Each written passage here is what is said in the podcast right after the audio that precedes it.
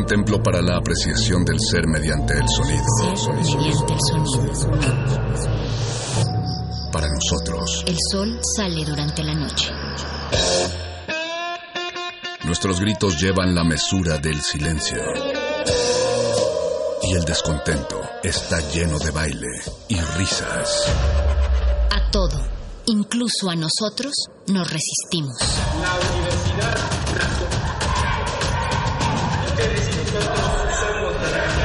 Resistencia modulada.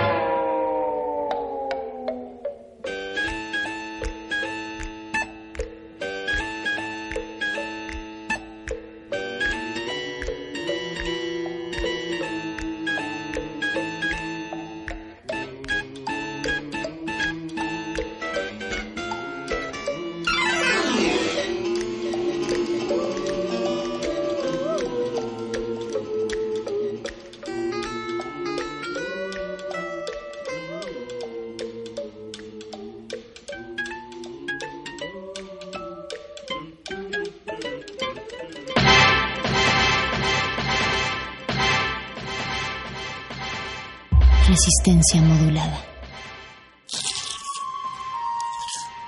Es momento de alimentar nuestro espíritu con páginas. Las letras son la botana del alma.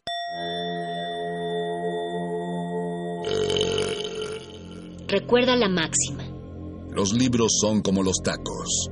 Aún los malos son buenos. Muerde lenguas.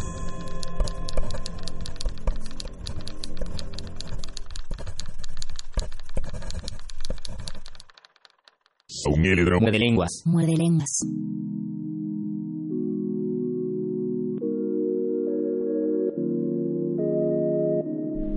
Este programa se transmite un 29 de julio del año 2014, a apenas 15 días, mm, 18 días de comenzar Resistencia Modulada, pero también se transmite un 29 de julio de 2019, cinco años después de iniciar la Resistencia, porque nuestro tema de hoy es viajes en el tiempo, así que vamos a transmitir en vivo desde cualquier momento de un lustro de antes para acá.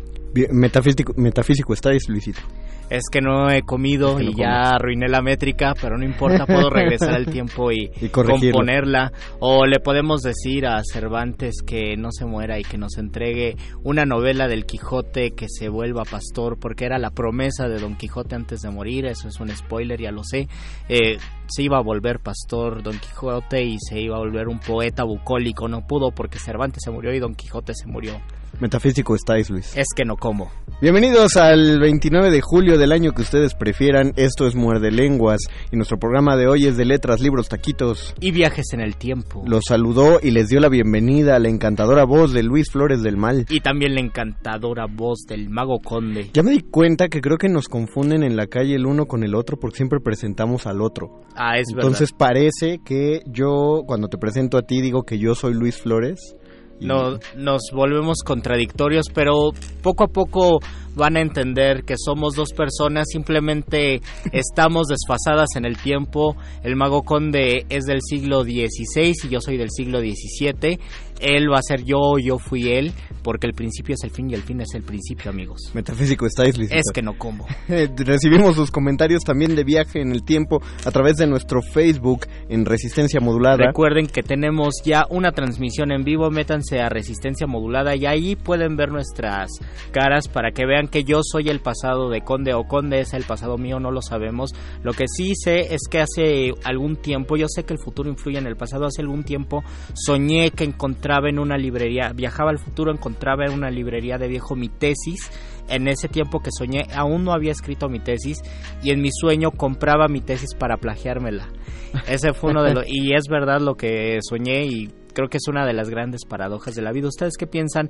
¿A qué momento les gustaría viajar? ¿Al pasado, al futuro? ¿Por qué? ¿Y a qué época del pasado y a qué época del futuro? ¿Y por qué? Los ¿Y por qué? los Sí. porqués son muy importantes. Porque nos decía Conde en alguna de las transmisiones pasadas que o futuras que las personas las, las personas querían eh, en su mayoría buscan viajar al pasado porque les da miedo el futuro entonces no sé qué porcentaje de personas tal vez si es un alto porcentaje un 80% de las personas preferirían viajar al pasado que el futuro porque les da miedo que pasará y yo sostengo todavía esa, esa teoría. Además, como sabes más con precisión qué fue lo que ocurrió en, en la historia con cierta precisión, es más fácil elegir un punto al que vas a llegar como, como con estar más cómodo claro estar más cómodo, pero si te avientas al futuro, ¿qué tal si te pasa como el de la máquina del tiempo, pero el de la película? Que llegas a un momento en el que la luna está rompiendo. ah es verdad O en el libro que acabas viviendo con los Morlocks. Entonces, no, no, no O sabemos. te va a vas ocurrir. 30 mil años después y ahí te quedas. Eso Eso, sí me da pasó en la miedo. película. Bueno, eso pasó en este, también en Bob Esponja. Ah, sí. Calamardo se fue a un futuro tremendamente avanzado y llegó a un lugar donde no había nada excepto figuras de colores. Es, es uno de los capítulos más profundos. Bob Esponja está infravalorado. Hay, y hay uno de los Simpsons muy bueno donde Homero Simpson llega el Homero Simpson del futuro y dice, por favor, eh, destruyan, no destruyan las armas. Ajá. porque vengo de un futuro más ve- apocalíptico. y luego llega un Homero de un futuro aún más apocalíptico y dice, por favor, si destruyanlas y de ahí matan al Homero y del futuro extremo. Siguen avanzando. Ahí están las paradojas de la vida, pero, Pero- también es lunes. Eh, también es lunes y es lunes en el que damos eh, el espacio de la literatura para que ustedes conozcan la oferta teatral que se está sucediendo en la Ciudad de México y por ello es que les informamos, como todos ustedes saben, que este programa de radio tiene su... Programa de mano.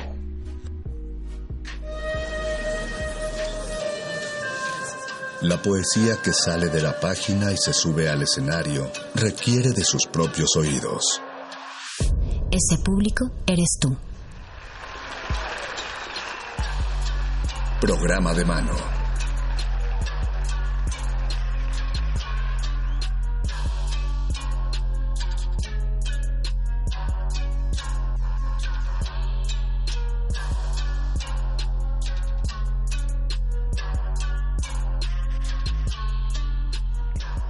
Estamos regresando o volviendo, tal vez este es el principio del muerde lenguas o es el final del muerde lenguas, eso es muy complicado eso de los viajes en el tiempo.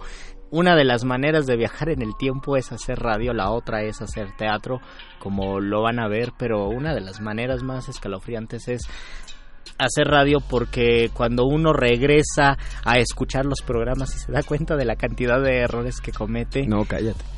Piensa qué bueno que ya no soy ese del pasado, qué bueno que ese ya eh, pues ya hizo su programa, ya hizo su show y eso es lo que nos va a pasar a nosotros en un rato más cuando este video ya esté eh, ya esté en nuestras redes sociales y ya no esté en vivo. Pero mientras tanto, hay que dar la bienvenida a nuestra invitada. Hay que dar la bienvenida a nuestra invitada en esta ocasión, quien caminó por la alfombra roja desde la entrada de Adolfo Prieto 133 aquí en la Colonia del Valle y entró a las instalaciones de Radio UNAM. Es nada más y nada menos que la protagonista del manual para mujeres infames y esperemos que dé un par de tips al aire de ese manual.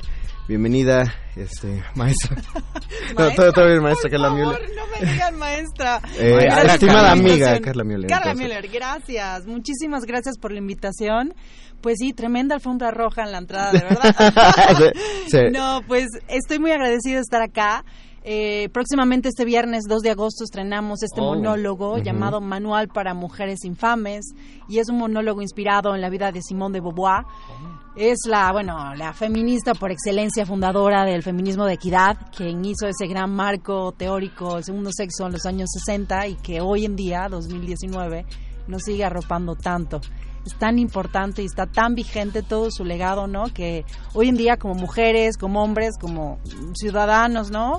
este de mundo, pues tenemos la posibilidad de poder hacer lo que queramos en nuestras vidas y por eso este título un poco irónico de manual para mujeres infames, infames, infames en el sentido de esa infamia de yo decido, ¿no? ¿Qué quiero hacer con mi vida? ¿Cómo se les ocurre eso? ¿Cómo se les ocurre tomar decisiones? ¡Qué igualadas! ¿Cómo creen? ¿Y si, es el personaje de Simón de Beauvoir lo que vamos a ver? Pues sí, a ver, es una versión muy actualizada. La directora, Luciana de Silveira, una gran actriz y directora, pues decidió hacer como un refresh y, y, contextualizar esta historia de ficción en 2019, como ah, si Simón estuviera hoy en día este, debatiéndose en una decisión trascendental en su vida. Ella fue pareja toda la vida de Jean-Paul Sartre. Y en paralelo, también mantuvo amores con un escritor norteamericano llamado Nelson Algren, este, de quien se enamora perdidamente. De hecho, hay un libro que se llama Amores Transatlánticos, donde se carteaban, ¿no? Y pues en algún momento este escritor le pide a ella que renuncie a todo y se, se vaya a Estados Unidos con él y se casen, ¿no? Y ella entra como en esa en un conflicto. En un conflicto interno, porque obviamente es la principal defensora de que el matrimonio es una institución podrida, de que ella se puede con ella misma y se vale, ¿no? Entonces, pero está enamorada. Entonces es como, ¿qué hago, no? ¿Renuncio a todo lo que he sido, a mi razón de ser, por entregarme el amor de mi vida? ¿O renuncio a mí y me voy con el amor de mi vida? Entonces, ¿quién no se ha sentido en algún momento en una situación en la que a lo mejor no exactamente eso, pero ha tenido que tomar una decisión importante que te hace ser quien es hoy en día, ¿no? Entonces te pone como la vida en perspectiva, ¿no? Y, y, y, y, y es imposible no filosofar y reflexionar y pensar en voz alta de qué es lo que uno realmente quiere hacer en la vida y cómo, cómo tú creas tu propia identidad, ¿no? Entonces un poco valiéndonos de esta historia eh, real de Simón de Beauvoir, pues la autora brillantemente, Karin Valecillos, pues hace un momento de ficción donde Simón de Beauvoir, en este caso, que, quien yo interpreto humildemente, recibe una carta eh, donde este escritor le pide matrimonio y ella pues le toca decidir. Entonces los 50 minutos del monólogo es un poco debatir junto con el público qué es realmente ser mujer, o sea, qué me debo o, o no, o qué quiero ser realmente en mi vida y al final pues toma una decisión que la hace convertir en quien es. Y en ese debate entran muchas otras cuestiones de, del matrimonio, de la pareja, la sociedad, todo eso. Por ejemplo, ella siempre tuvo una posición muy controversial sobre el tema del matrimonio, de la pareja, del aborto también. Este, bueno, es bien sabido que ella pues mantuvo lo que llamaba la familia con Jean-Paul Sartre, muchas parejas incluyendo mujeres también, y todas eran como eh, estudiantes de la Sorbonne y después, ¿no? Entonces tuvo como una vida muy controversial, muy debatida públicamente, y pues eso le hace a ella ser un ser tan este fuera de lo común, completamente extraordinario, porque a mediados del siglo XX esa mujer ya vio lo que hoy estábamos, ¿no? Viendo, una mujer de, de avanzada. Y si hoy estuviera acá, igual ya estaría viendo mucho más allá. Entonces, creo que todas esas batallas que hoy en día principalmente mujeres, pero hombres también, ¿no? Que se sienten con esa presión de que hay que ser próspero, exitoso, este, en el caso de la mujer sí, hay que tener hijos, la familia, ¿no? Lo que ella hizo en ese gran texto, ese bestseller llamado El Segundo Sexo, fue un poco describir a la mujer que estuvo históricamente renegada a un segundo plano y decir, oye, la mujer no solamente sirve para tener los hijos, sino que es legítimo, obviamente, si quieres tener tu familia, pero también está tu pasión, ¿no? ¿Cuántas veces no nos hemos encontrado en que nos toca hacer un trabajo que quizás no queremos o estamos nos sentimos obligados por la presión familiar, externa? O cuánto talento se puede desvirtuar o se puede perder por querer cumplir ciertos parámetros y ciertos cánones. Claro, de la sociedad. Sí siento, considero que hay mucha presión hoy en día, ¿no? Este, como generación también. Entonces también es un llamado a, a, más allá de eso, a escucharte a lo que uno realmente quiere hacer. Entonces, esta iniciativa surge de, mi necesidad como creadora y actriz de poner sobre la mesa estos temas que a mí como como mujer y como artista, pues este me interesan conversar porque creo que está muy vigente no solamente obviamente el legado de ella, sino también el tema como generación qué hay que hacer realmente, hacemos lo que queremos o lo que tenemos que, ¿no? O lo que nos dijeron que había que hacer. Un poco va por ahí. Ahora lo que lo que resulta apabullante es que eh, muchas de las cosas que dices se siguen peleando o eh, qué tanto se tuvo que hacer una adaptación ¿no? a, lo, a, lo, contemporáneo porque se estaban hablando de problemáticas de ya tienen ya ya van para un siglo de estarse debatiendo y, y, sigue vigente. y sigue vigente porque todavía hay gente que, que, defiende por ahí en redes sociales no es que ahora ya ya no hay nada por qué pelear porque ya tienen todo ya tienen los derechos sí a ver bueno es una es como una un borde fino allí. Obviamente creo que muchos de los derechos de la mujer siguen estando en el plano teórico y ya lo y, y, sin embargo no porque igualmente hoy 2019 pues ves tantas em, eh, mujeres que a lo mejor pues se quedaron a servir al esposo en la casa que está muy bien si lo quieres hacer pero otras decidieron dejar realmente la pasión de su vida por acompañar y el proyecto de la familia, ¿no? Este, y pues bueno, ni hablar del machismo y de niveles de feminicidio, no entremos en ese tema porque sería entrevista de otro día, pero sigue sucediendo siglo XXI, entonces dije, dices, no está, no está nada desactualizado, está súper vigente. Obviamente hemos ganado muchas batallas, ¿no? Estos movimientos Me Too, ya es hora con la industria de cinematográfica acá de las mujeres, muy importante en México y un montón de otras cosas. Prueba de ello todas estas eh, concentraciones y marchas que vemos, el Día Internacional de la Mujer o el Día del Orgullo también suma, ¿no? Este, de, los pañuelos verdes. Por ejemplo, exacto, ni una más en Argentina también. Tenemos la libertad de salir y apoyar toda esta causa, pero hasta qué punto realmente eso es, es, ya un hecho o nada más se quedó en el plano de las leyes o lo teórico, ¿no? Y, por medio del teatro, ¿cómo se alimenta también a este debate y a este movimiento? ¿Es una, una forma de, de reflejar o de cuestionar, de poner otros puntos en el debate? Pues mira, mm, es pasan muchas cosas durante esos 50 minutos porque es es un montón de, de ideas eh, que dejamos allí pues servidas un poco con, con la con el objetivo de que el público pueda salir de allí y reflexionar un poco sobre realmente estoy haciendo lo que realmente quiero, realmente yo elegí de lo que estoy haciendo ahora o, o, no, o sencillamente me dejé llevar como el, el, común denominador. Y no los, no los juzgo, no me juzgo porque también me encuentro allí, ¿no? Pero creo que es un espacio importante de creación que se aproxima a nivel teatral para poder hablar de esos temas ahorita tan importante este en el mundo y pues en la cartelera teatral eh, eh, me parece que vale la pena mucho un contenido de este tipo y sobre todo de la mano con mi directora Luciana Silveira una gran actriz y directora quien brillantemente abordó este texto desde un punto de vista como mujer.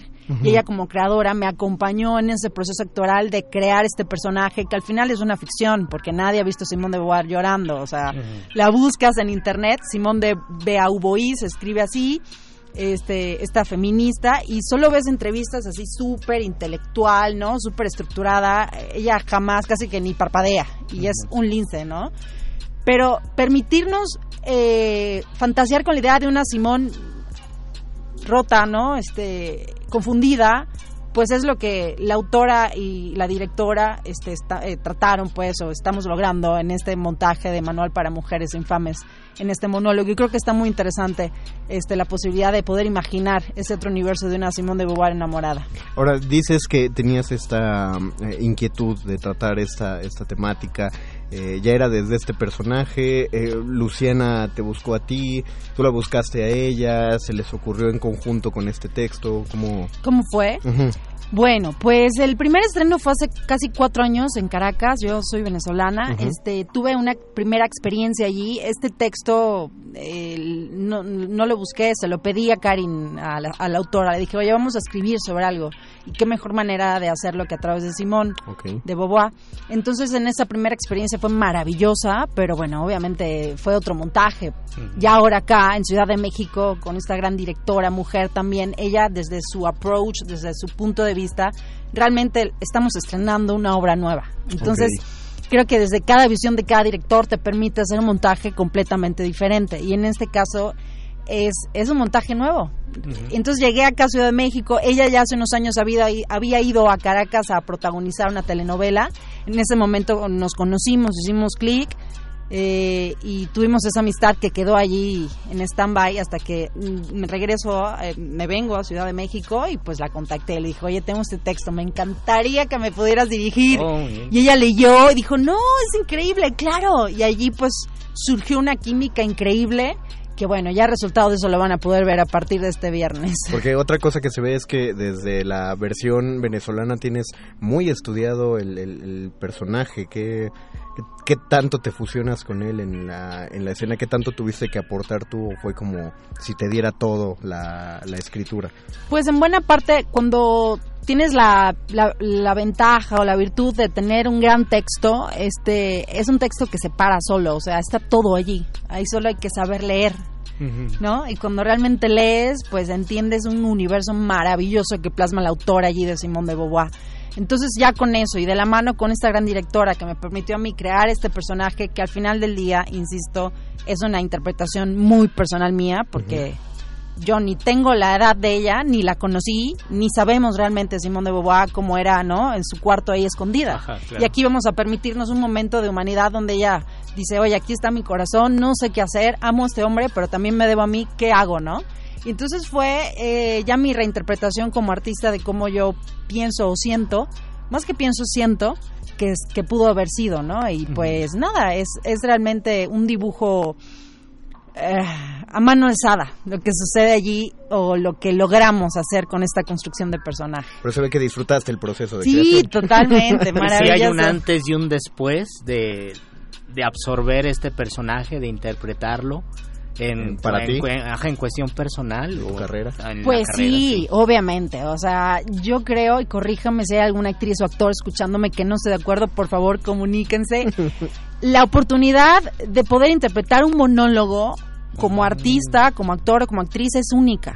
Entonces es como, no sé, es como si uno fuese músico, no sé cómo en cada, ¿no? En cada área, pero como actor pararse solo en el escenario y tener Todo un el tiempo, ¿no? Sí, Llenar 50 minutos. todo. Sí, llenar todo. Y un texto tan importante para mí, tan este tan trascendental ese mensaje, que para mí es el papel, uno de los papeles de mi vida. La verdad, poder interpretar esto y hacerlo esto además surgió de mi necesidad, ¿no? Entonces, en buena medida, pues también este me acompaña, porque cuando uno decide invertirle la energía a un proyecto, pues ustedes bien lo saben, hay que realmente estar enamorado Sí, de lo que uno está haciendo, porque se gasta demasiada energía y tiempo como para que sea algo que después no, no guste o no.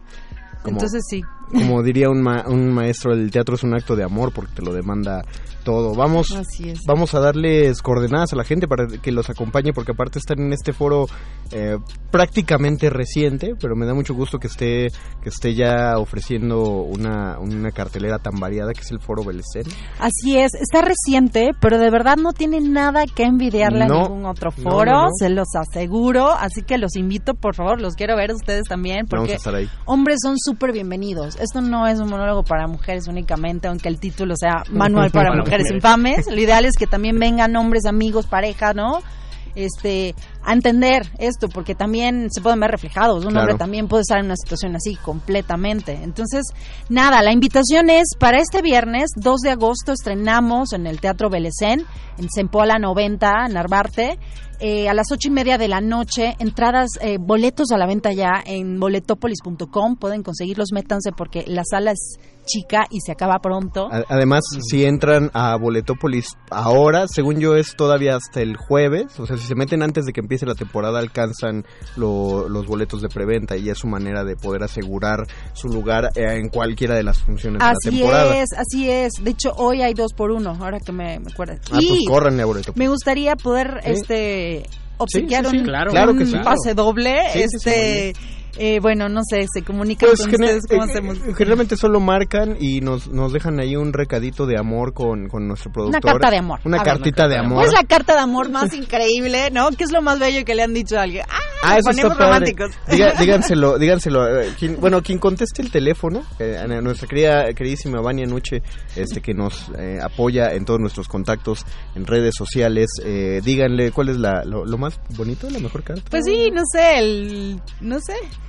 algo bonito. O, por lo menos, ¿cuál es la carta de amor que recuerdan? Ya sea personal o literaria. Está bueno. Sí, puede haber una muy eso. tremen- muy terrible, Ajá. ¿no? Así de, Sí, me sí, acuerdo sí. de esta porque me Sí, dijeron sí, que sí. no.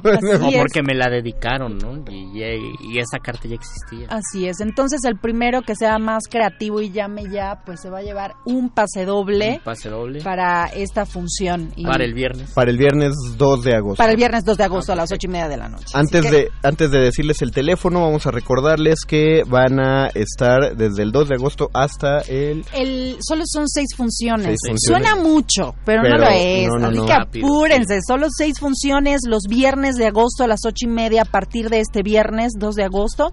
Me pueden seguir también arroba soy Carla Müller con. C doble L. Ah, Sí. el- lleva, lleva en el... Diéresis. En el Twitter sí Diéresis. lleva las diéresis. Sí, sí, sí. Ok, perfecto. En Twitter e Instagram soy Carla Müller y también en fanpage en Facebook Carla Müller. Allí pues van a poder seguirme, enterarse de todos los, los detalles Muy y bien. descuentos. Movimientos y promociones que puede haber a lo largo Así de esta es. temporada de seis funciones. Eh, Y los está- espero, ¿eh? Los Sí, ver sí, por allá, sí, vamos, a, vamos a estar en el Foro Belcén, en Zempoala 90, en Anarbarte. Oriente. Es aquí cerca, Sí, porque de hecho es está en esta, en esta alcaldía. Cerca, Muy bien. así es. Y pues ahora sí, dales el teléfono, Luis. para ver Ahora sí se deben comunicar al 55 23 54 12. Otra vez. 55 23 54 12 es un pase doble para la función de este viernes 2 de agosto a las ocho y media. Procuren llegar media hora antes para que les respeten ese pase doble. Sí, sí, re- le recordamos redes sociales, es Twitter, eh, arroba soy Carla Müller. Correcto. Y también en Instagram, soy Carla Müller. Es, eh, mm, es Carla Müller, Ok, en va, fanpage en Facebook. Carla Müller. para Muy que bien. también se busque en Facebook. Ahí se va a estar publicando todo. Tenemos seis viernes. Les recordamos, y no nos vamos a cansar de reiterar, que eh, traten de distribuirse y llevar a sus amigos a lo largo de, la, de, de toda la temporada. Así pueden recomendarla. Así O pueden recomendarla exactamente. Es importante de repente recetar obras de teatro. Vas ¿Por con, vas con tu amigo y mira, a ti te haría Mira. bien. Yo te recomendaría, Yo te recomendaría. Alguien que esta podría ir, sí. de terapia. Creo que, creo que es aplicable. ¿Algo con lo que quieras dejar a los escuchas, este Carla? No, pues eso, que nos acompañen en esta aventura que está hecha con tanto cariño y con tanta dedicación y allí los vamos a estar esperando. Gracias. No, gracias a ti. Muchísimas gracias. Carla Müller, que estuvo aquí, bueno, todavía está, pero estamos, estamos empezando a, a despedir esta, esta sección. Recuerden, si alguien va, pues déjenos también su, su, eh, su recomendación, postéenla en Facebook Resistencia Modulada o directamente en las redes sociales de Carla Müller para que ella sienta toda su pasión por el teatro y, y cómo están apoyando la carrera de todos y de toda la oferta cultural que hay en la Ciudad de México. Carla Müller, muchas gracias Muchas por gracias. haber venido a, a Muerde Lenguas y vamos a hacer una pausa musical. Vamos a escuchar una rolita y regresamos a este muerde lenguas de letras taquitos. y viajas en el tiempo. Muerde lenguas.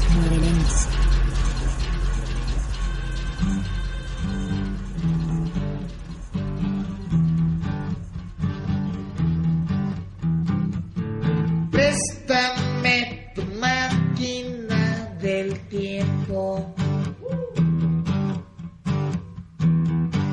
Siempre te veo muy feliz. No seas egoísta, presta el cuento para así poderlo compartir.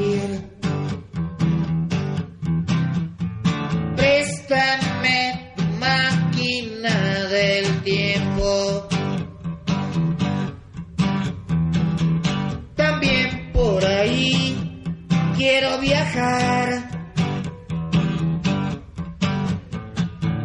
Conocer el cielo y el infierno. En tu compañía aeronaval. Disparado hacia el cielo, rumbo a Andrómeda. Vagando por el infinito voy. fastidiado de la guerra y la explotación de una historia circular de vicio y corrupción.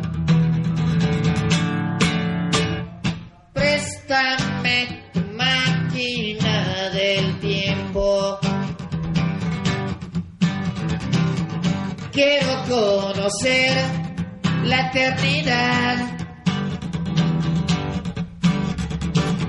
saludar de manos a lo nuevo y perderme en una extraña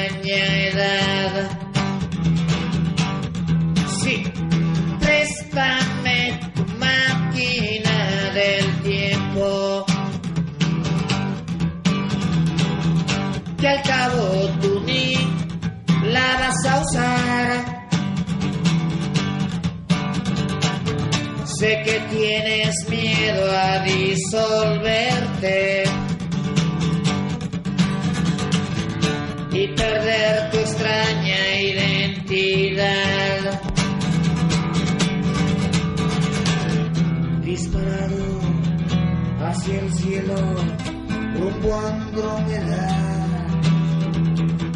vagando por el infinito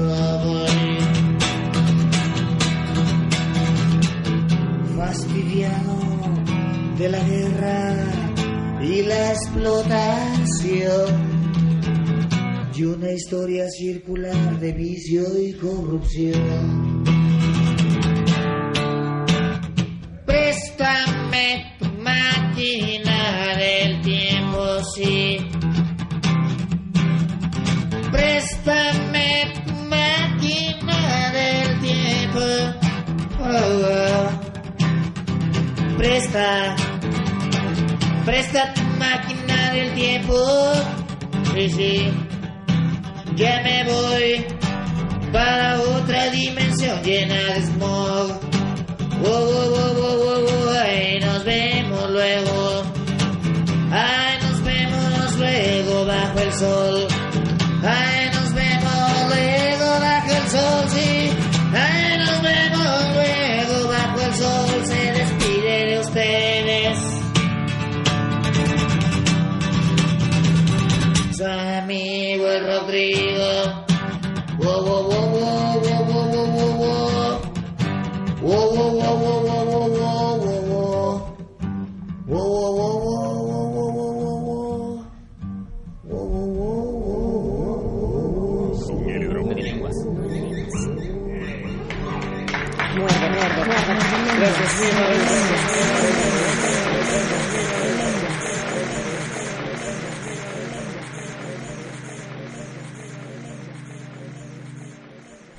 Escuchamos a Rodrigo González con Préstame tu máquina del tiempo. Y yo decía en, mientras escuchaba la rola que me gustaría viajar al pasado y prevenirle a prevenir a Rodrigo González porque él murió el 19 de septiembre de 1985 a causa del terremoto, pero sería una eh, injusticia y un tremendo acto, no sé, No creo que, no creo que eh, egoísmo pasado, musical, eh, prevenir una, pues una, una muerte y no una gran desgracia. Creo que ese es una de las grandes disyuntivas sobre viajar al pasado y cuidar que algo no ocurra, porque tal vez en, si eso no ocurre, pues a lo mejor ni siquiera estaríamos aquí. Es muy complicado. Es muy, es muy complicado. Tenemos que informarles a los que estaban en nuestra, en nuestra transmisión de Facebook Live. No sabemos si nos están viendo o no porque dice que aquí parece que hubo un fallo con la conexión Sí, inalámbrica. dice que no- dice cosa que es tenemos. rara porque nuestro internet de la computadora no es inalámbrico, es alámbrico. Entonces no sabemos bien qué le pasó. Pero eh, si, si está oyendo esto por el 96.1, pues avísele. Aunque sospechamos, voy a hacer una Sospechamos señal que porque sigue, me estoy porque viendo, todavía sí. vemos que están mandando corazones, todavía vemos el amor. Sospechamos que sí estamos en vivo, o si no, por lo menos estamos en vivo en el julio 29, cuando eran las ocho y media, 8.27 y no estas 8.37 de la noche, donde no sabemos si estamos en vivo no estamos en vivo. Siempre vamos a estar en vivo porque el tiempo, ustedes lo saben, no existe. Y ya comunicó Aurea Shaide. Gracias, Aurea, por comunicarnos y por dejarnos un mensaje tan maravilloso. No toques nada, voy a tocar lo que se me dé la gana. Nuestra querida Vania nos informa que Roxana Rodríguez Milán se ganó el pase doble Roxana. para ir a ver el manual de mujer para mujeres infames y ver la actuación de Carla Müller este próximo viernes y dice que la carta que más recuerda es la de la una carta en la primaria Oh. y, y yo, yo estoy muy parecido con ella Cuando pero- el WhatsApp era mandarse mensajitos en un papelito porque no existía otra manera. O dejar un mensaje. ¿Ustedes se acuerdan cuál fue el último mensaje que dejaron en la mesa o en el refrigerador para notificarles algo a la familia? Un recado de mamá, dejé las llaves o olvidé comprar el pan. Ahora ya, Yo todavía de lo un tengo. momento para acá ya no se puede porque mandas un WhatsApp y ya. de hecho yo todavía lo tengo es un ¿Todavía lo recado tienes? que me dejó mi mamá de, de, de cebrar el pollo Yo recuerdo un recado de hace 20 años cuando un, unas- un tiempo que no había dinero, solamente había 10 pesos y había una torta, entonces, y teníamos una perra, eh, una perrita muy bonita, una lobita. Sí, sí, Y, y el sí, mensaje era maravilloso porque era un sábado, iba, a- iba a haber una fiesta y no había para comer, no había dinero, entonces solo había 10 pesos y una torta y el mensaje decía, si van a la fiesta, eh, ocupen esos 10 pesos para el pasaje y le dan la torta al perro. Si no van a la fiesta, se comen la torta y con esos 10 pesos le compran unas patitas del pollo de pollo al Ah, perro. Era una gran solución de cuando no había dinero. exactamente Ese creo que fue uno de los últimos mensajes.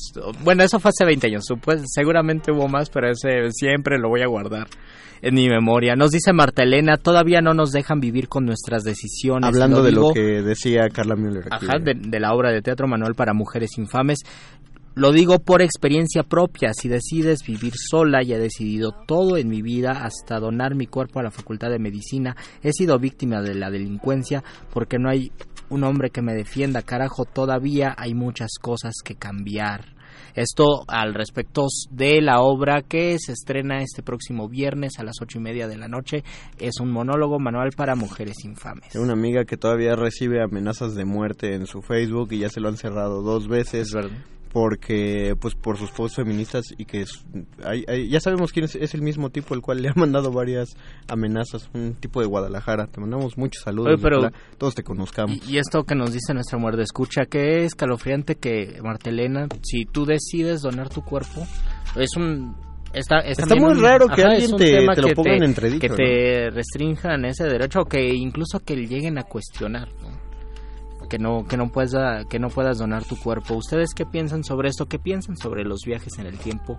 ¿Y qué es lo que cambiarían? O por lo menos a qué escritor les gustaría conocer. Creo que es algo que muchos se ¿Tú cuál es la época? Eh, no sé, yo estoy. A mí me dan ¿Por ganas qué? de conocer el futuro, pero como muchos de ustedes también me da miedo. No, conocer pero el no te, no te dejes llevar por lo que digamos nosotros. Pero ¿Tú ¿Qué sí tan al futuro me- quieres conocer? Tal vez sus 100 años, nada más. 100 años. Es ¿Quieres ir al O sea, me gustaría 2119? llegar al 2119 para ver qué pasó con. A ver si el peje sigue en el poder. a ver si el peje sigue en el poder. Según a los ver panistas si- sí va a seguir. A ver si los carros ya vuelan o todavía no. Sobre todo porque nos tocó vivir una época que muy pocos la hemos considerado, eh, que, va a pasar algo importante. Van a pasar 300, 400 años y se, va, se van a convertir las redes sociales que ahora pues convivimos cotidianamente en un inmenso panteón.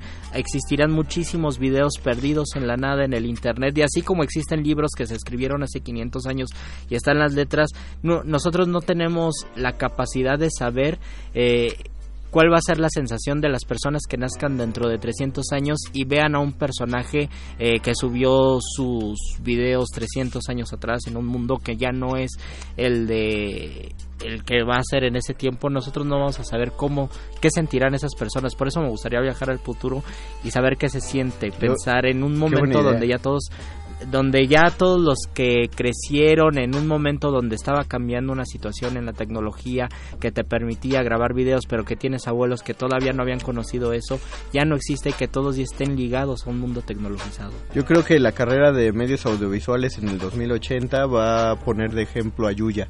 Y Yuya va a estar en los libros de, de, medios audiovisuales. Yo, porque aparte soy un optimista, porque ya sé que todo el mundo está ahorita este, espantado por, el, por hablar del futuro, pero yo soy optimista y yo sí creo que estamos, que estamos viviendo el inicio de unos 4 o 5 años en los que se van a cambiar un chorro de cosas para que para que no nos carguemos nosotros mismos a muy lejos y sí sí logramos este detener este no no completamente tampoco soy imbécil pero creo que sí logramos detener de alguna manera el inminente colapso ecológico que creo que algo... ¿Tú sí ves un futuro apocalíptico?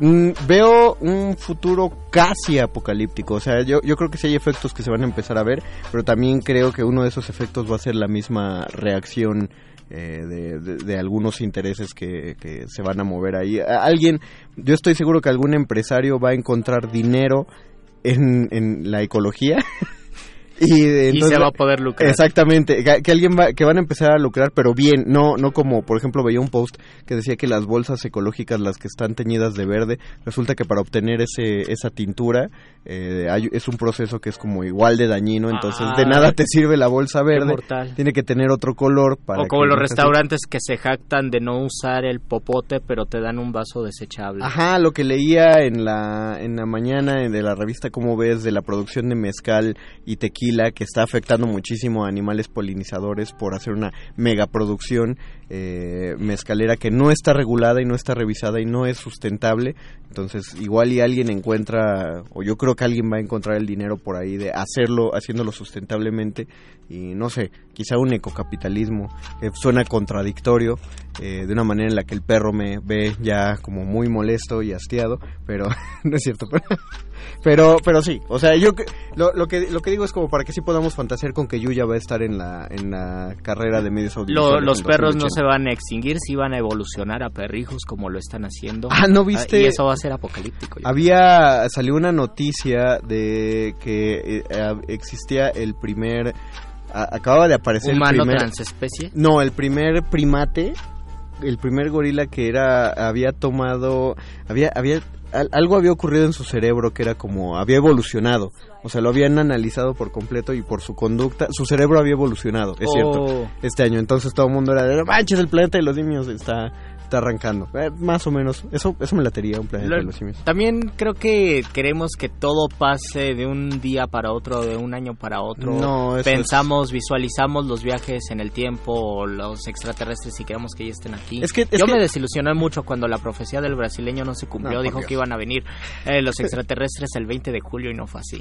bueno eh, es que Ya no creo en las profecías. Es que también estamos cambiando las prioridades, ¿no? En, en, el, en 1985 se pensaba que para 2015 Iban a volar los carros. Iban a volar los coches y para ese momento pues era como una prioridad y seguramente sí hubo gente que estuvo investigándolo y desarrollándolo. Eh, pero Ajá, porque no, el- no era el- descabellada la No, no era idea de la película de Volver al Futuro 2 donde los carros volaban, es decir, no era una broma, sino decían esto va a pasar No, y de porque hecho- en 30 años obviamente van a volar los coches. Y de hecho hay, eh, mucha gente se hizo investigaciones con imanes y, y hay la- en estas convenciones de tecnología hay un montón de ejemplos donde sí se generaron formas de que algo se mantuviera flotando Y cada, y estable. cada año sí se presentan modelos de autos que vuelan. Pero la- hay otras prioridades en lo que alguien estaba investigando si podían volar los coches. Alguien, más, dijo, inventó el palo para selfies. es, pues sí, o más bien antes inventaron el teléfono celular, ¿no? ¿Por qué no metemos todas estas herramientas en un solo dispositivo que vaya con nosotros? Y ya que se inventó eso, alguien dijo, bueno, hagamos los coches que vuelan. Y otra persona dijo, no, ¿por qué no hacemos sitios de internet que sean accesibles para toda la gente? Entonces, es, por eso es muy difícil eh, predecir ciertos aspectos del futuro. Ajá, ciertos avances tecnológicos, aunque si nos fijamos en el pasado, algunas cuestiones de recepción, eh, tal vez mm, cuestiones físicas, de materiales no, pero cuestiones de recepción sí, es decir, sí las podemos predecir. Es decir, la manera en cómo nos, des- eh, nos relacionamos con el arte y cómo se relacionaban con el arte hace 200 o hace 300 años, sí hay un cambio y sí hay, un, hay una manera distinta de, perci- de, percibir esto. Por ejemplo, hace 200 años o hace 300 años, eh, las personas que pintaban un retrato no estaban pensando justamente en que eran artistas, tenían el oficio de pintar un retrato porque no existían las cámaras fotográficas. Ahora se eh, muchos el cine, por ejemplo, lo toman como un arte, otros lo toman como un medio de entretenimiento, muchos obviamente lo asumen como un arte, pero cierto tipo de cine. Y yo no sé si dentro de 100 años o dentro de 200 años, cuando todas las personas ya estén más que muertas, las todas las que vieron la saga de Marvel, Ah, y todas bueno, las que siguen, todas, eh, qué apocalíptico. toda- bueno, todas esas personas que vieron el estreno de las películas de Marvel ya estén muertas, las personas que sigan a lo mejor van a ver las sagas de Marvel como una especie de de literatura épica eh, O- o un grano en la historia, ¿no? Puede- Ujú. O sea, yo soy muy fan, pero pues también eh, existe la posibilidad de que en el futuro digan, ay, cómo les gustaba a la gente de principios del No, siglo y a lo mejor eso". va a haber un único y detergente que diga, yo me divierto con las cosas de hace 200 años. A mí me, así, Sí. eh, con las Ese va a ser el cine de proporciones y distancias, eh, así como hay personas que ahora se puedan aventar todo el Amadís de Gaula y disfrutarlo, toda la, todo lo que leía Don Quijote de la Mancha, muchísima novela de caballería, que nada más ciertos estudiosos y ciertos académicos lo acostumbran y lo saben disfrutar.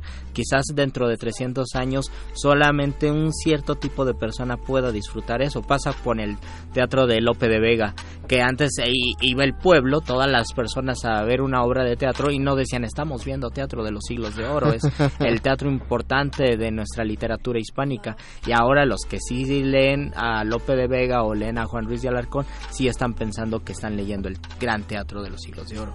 es, eh, esas son las predicciones simpáticas que hay que está, está bueno soltarlas porque no sabemos eh, cuántas Y a a- cuántas vamos a yo, llegar por ejemplo, yo pienso que así como cierto tipo de académicos o de maestros de preparatoria se emocionan con las novelas de Benito Pérez Galdós, tal vez en 300 años encuentren un valor estético, eh, artístico en las telenovelas que nos chutábamos en los 90. ah yo creo eso sí está pasando eh o sea no igual no tanto en las de los 90 pero las de un poquito más atrás sí ya son revisadas como ya este objetos de culto. También se ha realizado una una glorificación alrededor de las tres Marías Eh, o sea María la del María. barrio María Mercedes y Marimar Y Marimar. Eh, también Es también que Marimar con el perrito que habla Digo, todavía es de lo mejor no, que hay. es- Sí, Es- está muy raro. Creo que más bien eh, es como del culto de lo kitsch, pero igual y igual y crece. Sí, y en, tal vez en 100 años ya no se vea como kitsch, se vea como eh, así se entretenía la, la gente y si yo quiero ser distinto quiero entretenerme con la gente de hace 200, de hace 300 años.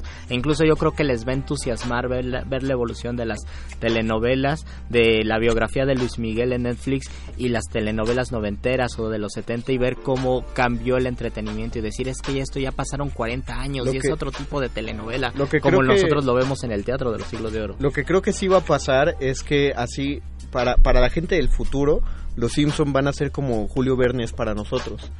¿No? Porque toda- si- siempre decimos, no, pues Julio Verne Ah, es verdad. vio los viajes a la luna y todo eso y tal, y también se habla muchísimo de las predicciones de los Simpson. La verdad, las predicciones de los Simpson no era, o sea, son es, es si- es simpático, no sorprendente. No es una profecía Ajá, eh, pero es que no era, escandalosa, más bien no era difícil ver lo que ellos estaban viendo. es consecuente. es consecuente. Cuando te vuelves un crítico de la sociedad como lo eran los Simpsons hasta la temporada 16, pues es fácil ir creciendo la crítica hasta decir seguramente lo siguiente que va a pasar es X cosa. ¿no? En la mañana estaba viendo otra eh, que acaban de, bueno, no sé si acaban, hace como dos años seguro la soltaron, que dice Homero que a los norteamericanos siempre les gusta ver hacia el futuro y él trae un botón que dice Ivanka 2028. ¿No? Oh. refiriéndose a que la a, a que Ivanka Trump se iba a lanzar a la presidencia como por aquellos años no es descabellado finalmente eh, pensando cómo está la, la, la política mundial y, y además eh, no es la la de Trump no fue la primera vez que los norteamericanos eligen una celebridad como, como su, su máximo dirigente. Yo creo que lo que ellos hacen son críticas muy puntuales que desenca- desencadenan eventos que eventualmente pasan y, y sí. Y también, o sea, y hay muchísimas coincidencias, entonces lo ligas con un capítulo de Los Simpsons y si eres Simpson maníaco dices, por supuesto que coincide, son proféticos. Hay un sistema de crítica que te vuelve, que no te vuelve profeta, que sabe que te dice más o menos, eh, te fija un, un plan, un mapa de lo que va a pasar y eso ocurría con Stephen Hawking, ocurría con muchos escritores que decían esto va a pasar y no es que fueran proféticos, sino analizaban su contexto, analizaban su pasado y decían esto puede ocurrir. Ahorita hay mucha, eh, hay muchas ganas de decir que vivimos en un contexto orwelliano. Eh. Cuando, pues no, por suerte no. O sea, Orwell lo pensaba para 1984. Ya han pasado 40 años, 45 años. Y, y sí hay cosas orwellianas, pero no está tal cual como él lo planteaba. Pero lo que hacen en el análisis es que este futuro, este presente que vivimos, futuro para ellos, se parece más a lo que pe- pensaba Huxley, que sería el futuro, a lo que pensaba Orwell. Hay, hay incluso una infografía en, en internet en la que se ven estas comparaciones. Orwell pensaba que la dominación iba a ser una vigilancia forzada todo el tiempo. Huxley decía más bien que la gente iba a autovigilarse y se iba a prestar para vigilarse. Finalmente es lo que lo que decían cuando salió lo de FaceApp, ¿no? Probablemente robaron tus datos. Pues sí, pero también está, estás entregando tus datos solamente con tener el Facebook o en el momento que activas tu ubicación. con tener un teléfono 3G, con tener un teléfono, exactamente. ya tienen tus datos. y aparte te la pasas publicando, pues vine a comer a tal colonia, estoy sentado con Y lo que más quieres es que te hagan caso, ¿no? Que te den un like porque que sepan que existes y que estás comiendo tacos en la Narvarte. Ah, exactamente, que sepan que existes, pero de pronto resulta que no quieres que sepan que existes. O sea, la eh, claro, eso eso es para hablarlo con, con Resistor, con maestro Alberto Canini. Uno tiene eh, el derecho al anonimato, pero el, ma- el mayor derecho al anonimato es pues no presentarte en la, en la vida pública. Entonces no abres un Facebook, no abres un Instagram. Uno dice, pero es que ya todo ahora se arregla por ahí. Pues sí, incluso, pero pues no sé, actívalo, al, úsalo al mínimo, no publiques nada, solo revisa cosas, no pongas ni tus o fotos, busca un etcétera. estilo de vida donde no necesites eso. Exactamente, ¿no? Pero más bien nos entregamos voluntariamente, que, está, que también Y está no, muy y no bien. será y no será por la cuestión tecnológica que también nos volvemos ansiosos del futuro. Queremos urgentemente saber qué pasa. A mí me gusta muchísimo eh, buscar en redes sociales en YouTube sobre todo eh, cuestiones de construcciones del futuro transportes del futuro celulares del futuro. Eh, aunque pasan dos años y ya lo siento tan anticuado algunas veces se predice me gusta ver los nuevos la nueva generación de teléfonos celulares eh, las construcciones que de los transportes públicos las construcciones que se van a hacer. Pero también siento que esta necesidad de del mundo tecnologizado es justamente por estar metido tanto tiempo en una pantalla y perdiéndose de un mundo que, Que está es real y- ahorita. ajá, y que está ocurriendo en este momento Es eh, lo, lo bonito es que el, el futuro siempre te va a superar. O sea, y la realidad sí lo va, sí se va a sobreponer a todo. Busquen, ay, se me, ah, busquen unas imágenes. Si ustedes escriben en Google L'homme in el hombre en el año 2000, pero en francés, o de hecho creo que si lo escriben en español igual le sale, no lo sé, no lo he intentado. Es una serie de imágenes que se hicieron hasta donde tengo entendido a principios de 1900 es verdad sí donde las se sí las has visto, sí ¿no? visto. Unas como litografías que se que donde el artista imaginaba cómo sería la vida eh, en el año 2000. Lo simpático es que eh, es como de estética muy steampunk. O sea, donde todo funciona a raíz de vapor. Entonces hay hombres, eh, hay, hay hombres volando con alas personalizadas, pero que les sale vaporcito. Eh, hay trenes modernos, pero siguen siendo trenes, porque en ese momento, pues claro, se consideraba que el tren, la máquina de vapor iba a evolucionar, en lugar de pensar que iban a existir los combustibles fósiles o que iban a existir lo- los, este, los autos eléctricos, no, ya ni siquiera pensar en autos eléctricos, ¿no? Es una, eh, estamos constreñidos por nuestra realidad para ver el futuro. Por ejemplo, no podemos ver otra cosa no podemos ver otra cosa. Yo cuando estabas diciendo lo del cine, yo pensé que ibas a decir que no sabemos, el cine es el séptimo arte, no sabemos si va a existir el octavo arte o el noveno arte, que se base en una forma de tecnología y de usos que actualmente no conocemos. El cine se inventa a finales del 19, principios del 20 y por eso se vuelve una manera de explotar la creatividad. pero es muy, es increíblemente posible de que haya una manera de crear con un medio que todavía no descubrimos y que todavía no poseemos. Por eso no lo podemos concebir. Si pensamos en el arte en el futuro, podemos hacer muchos chistes de cómo serán la, cómo será la poesía en el futuro, pero probablemente la poesía, si existen los poemojis, porque Ajá. existieron los emojis, no nos podemos imaginar cómo va a ser la poesía en 50 años, Sí, porque no sabemos qué 50 recursos años habrá en 50 años. Nadie se le hubiera, a nadie se le hubiera ocurrido eh, un poemoji. Y porque creo que es de los 80 el primer emoji que se lanzó y era un la carita feliz eh, y está registrado. pero ajá. no creo que esa persona dijera, alguien en algún momento va a hacer poesía con esto. No, no lo pensaban. Pero bueno, será bueno que ustedes nos vayan dando sus predicciones. Ustedes hagan Denos- equipo de tres y Vamos a hacer esto, vamos a hacer esto. Ahorita en lo que acaba Resistencia Modulada, predigan qué creen que pase en la ciudad de aquí al miércoles.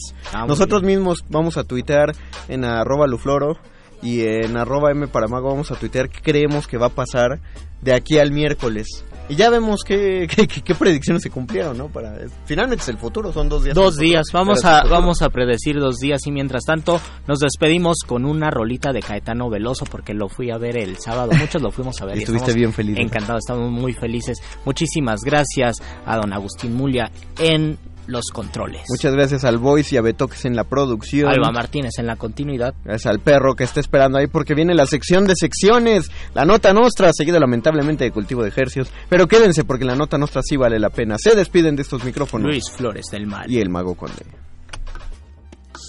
Muerde lenguas. Muerde lenguas.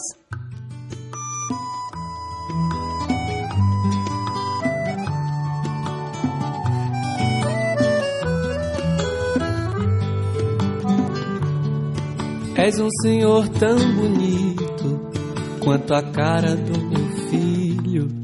Tempo, tempo, tempo, tempo, vou te fazer um pedido. Tempo, tempo, tempo, tempo.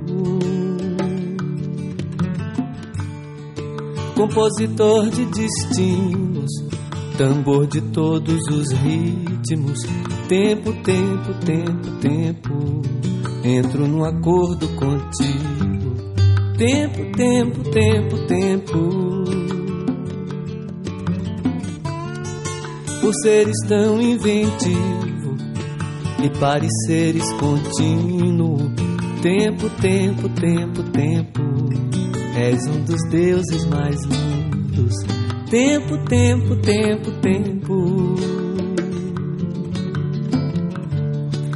Que sejas ainda mais vivo no som do meu estribilho.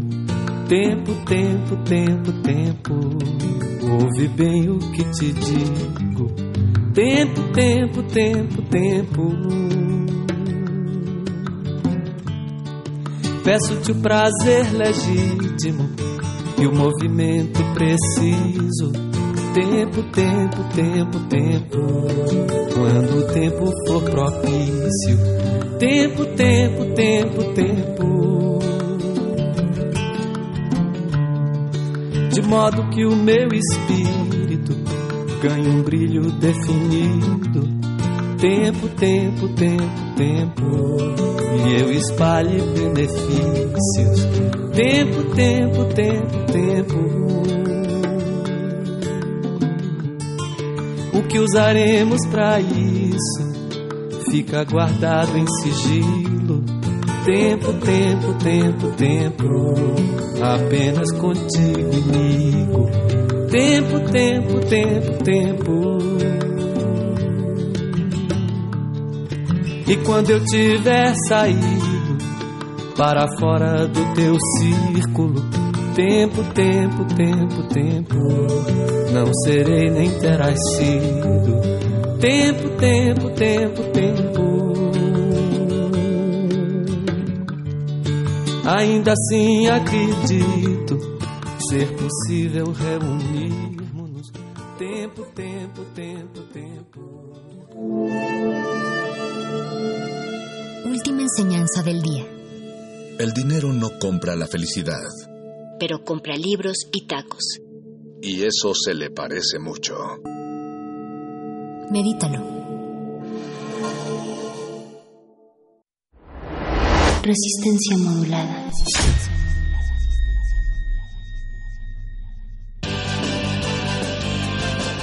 Interrumpimos lo que sea que esté escuchando para darle nuestro supuesto corte informativo.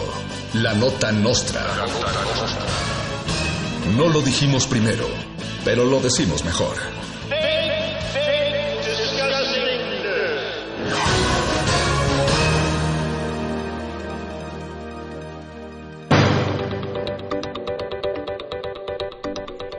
Bienvenidos a la Nota Nostra, el único noticiario de la radio pública que sacó 128 aciertos en su examen de Comipens.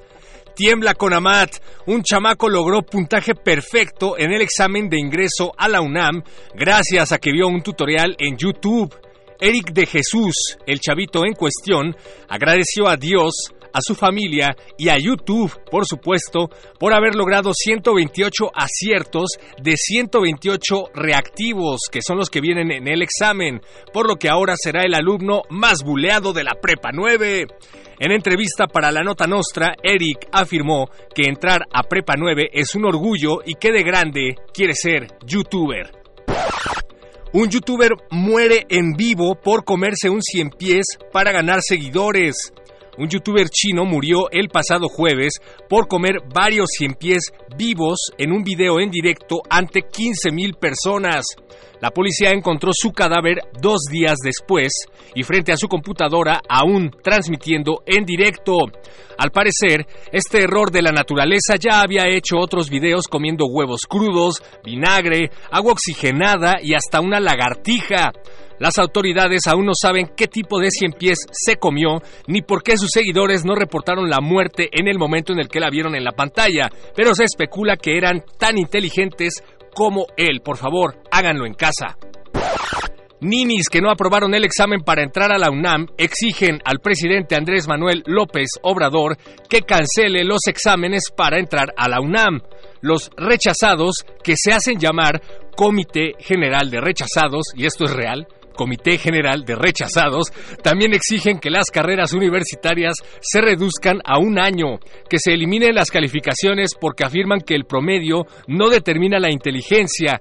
Agregaron a sus peticiones que se den desayunos gratuitos con leche liconza en las universidades y que si no es mucha molestia de paso se eliminen los exámenes profesionales. Y hablando de youtubers y de gente que no entra a la universidad, una youtuber, yo yo soy, yo, algo así, no sé cómo se llama, pero una youtuber se volvió viral por hacer estupideces, o sea, cosas de youtuber en un yate. Desde entonces se le conoce en redes sociales como Lady Sabritones, pero Luis Flores del Mal tiene toda la información.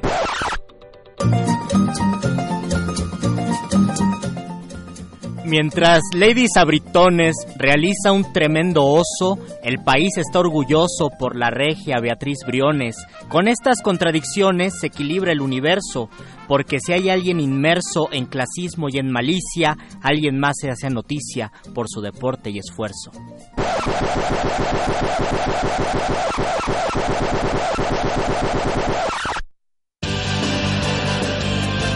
Estas fueron las noticias del día. Si no lo escuchó aquí, entonces fue en otra estación. ¡Maldito aparato! ¡Qué más gracioso!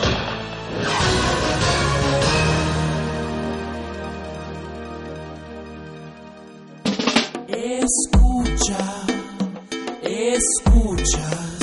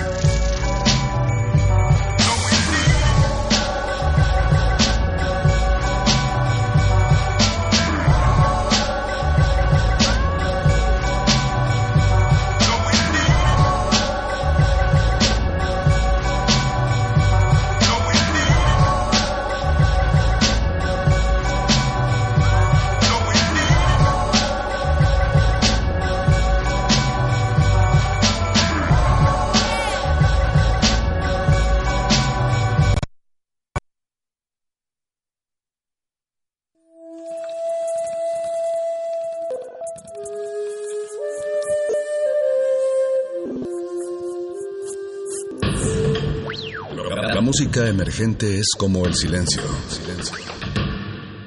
Presente a nuestro alrededor. Pero audible solo para quienes tienen disposición de escuchar. Como todos, en este campo de cultivo. Cultivo de ejercios.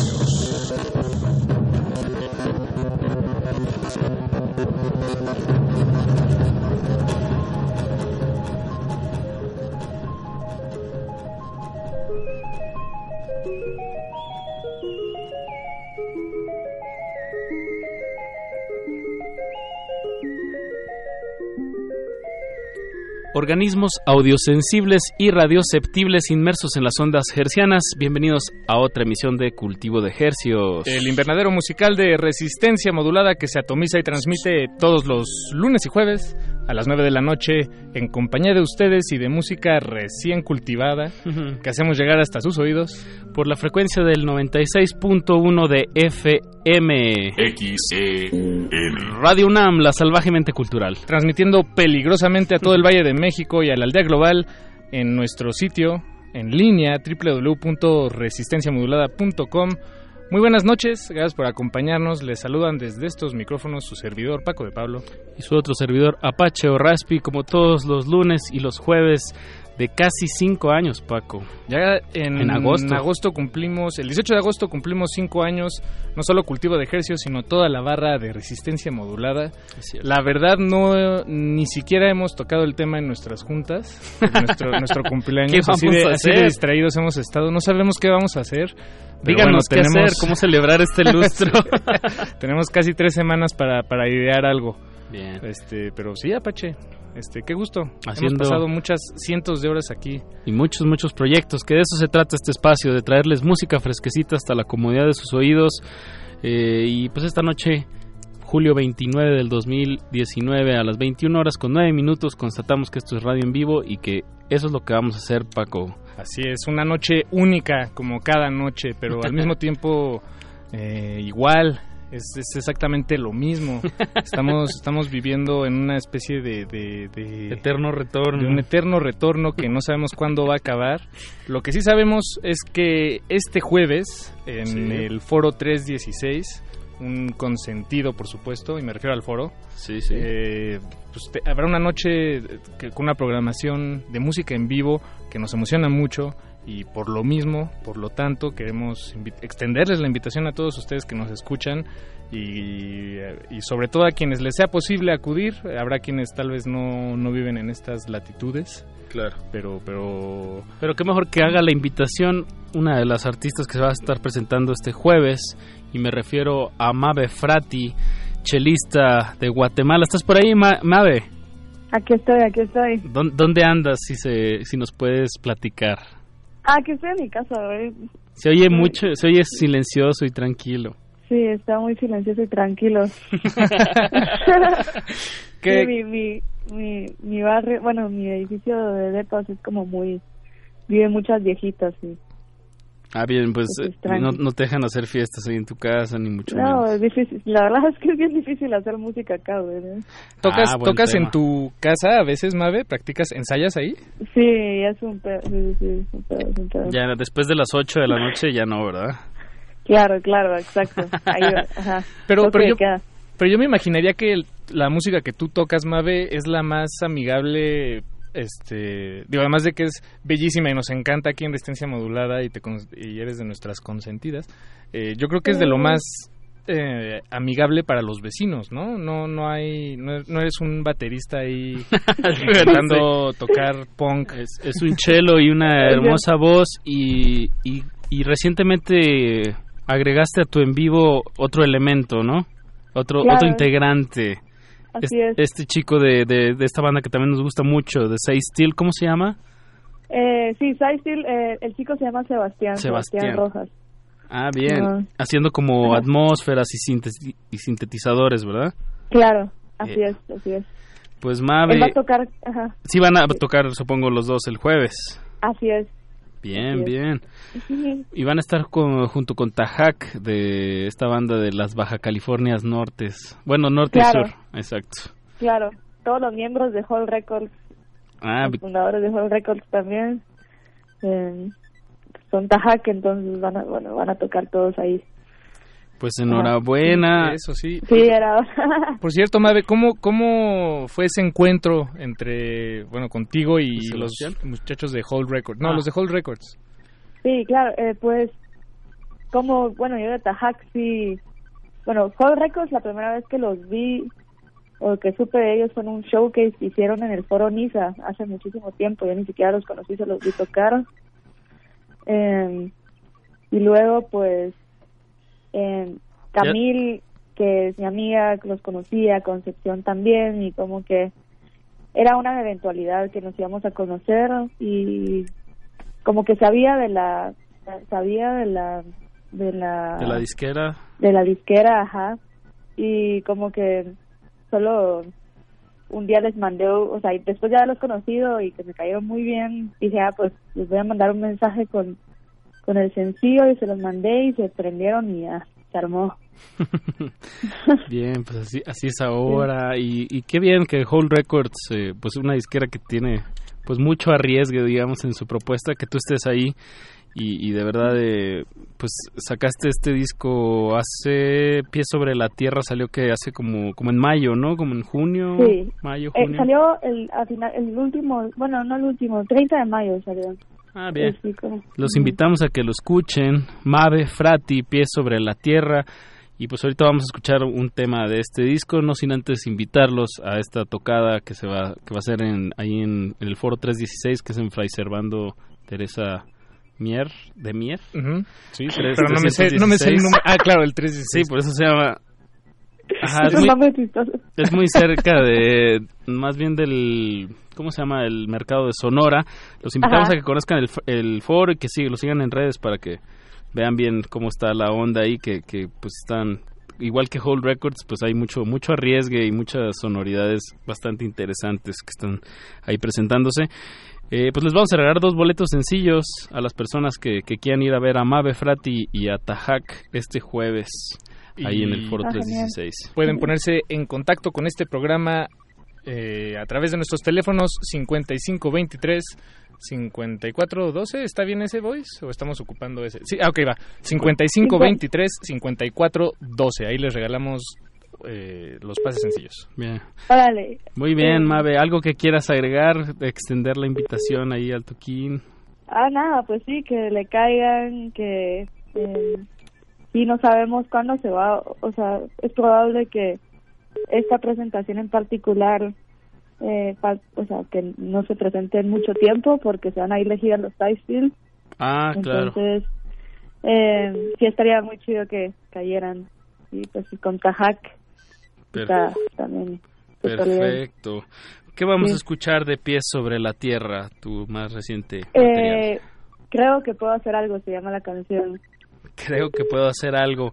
Pues escuchemos esto de Mave Frati. Gracias por tomarnos la llamada. Que tengas una linda noche, Mavi. Nos, nos vemos por ahí el jueves primero de agosto. Igual, igual. A las nueve de la Ah, noche. Va, pues. Eso. Va, Nos vemos, nos vemos. Chao, Mabe. Gracias. Va, gracias a ustedes. Música, maestros. Están.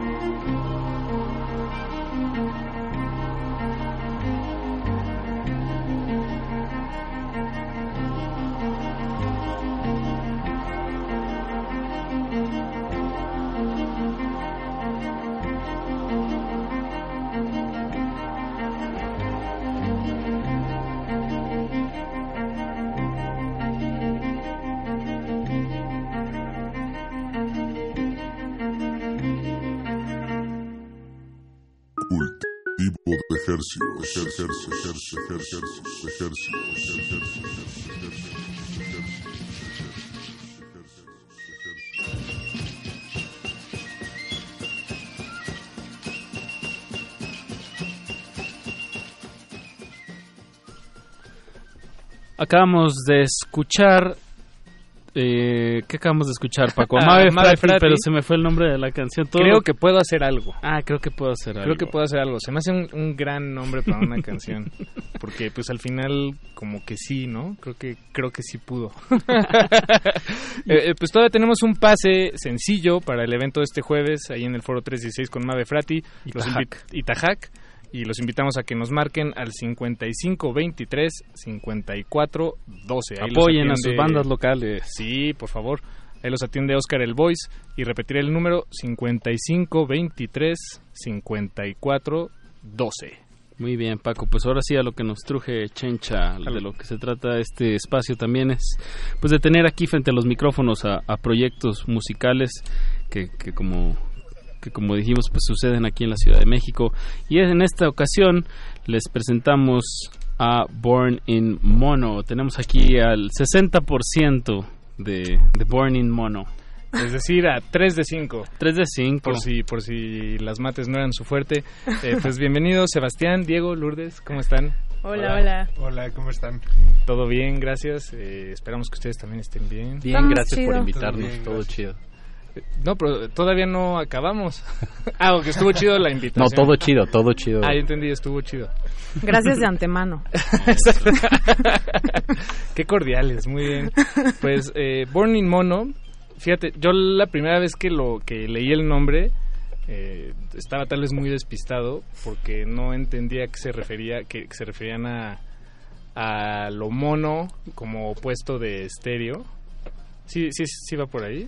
O es más bien como de un chango, sí. No, para nada, pero la gente como que lo primero que piensa es como un chango. O sea, siempre eh, le ponen como, le inventan nombres a la banda como Burning Monos. Así como- gran nombre, Burning ¿Qué- Mono. qué pasa horrible horrible eso, no? práctica, pero gran nombre. Sí. Pero pues más bien como que el nombre lo pensó Santiago, que no está aquí con nosotros. Ojalá se encuentre. Eh, está en un viaje espiritual en este momento. Ah, ¿en serio? Exacto. ¿De qué calibre? ¿De peyote en el desierto o de, o de campanitas en Ya nos en contará cuando vuelva. Ok, ok, bienvenido. Pero el nombre venía de, de una rola de mono que se llama Life in Mono y como que pensó que era como jugando con el nombre, o sea, hizo Born in Mono.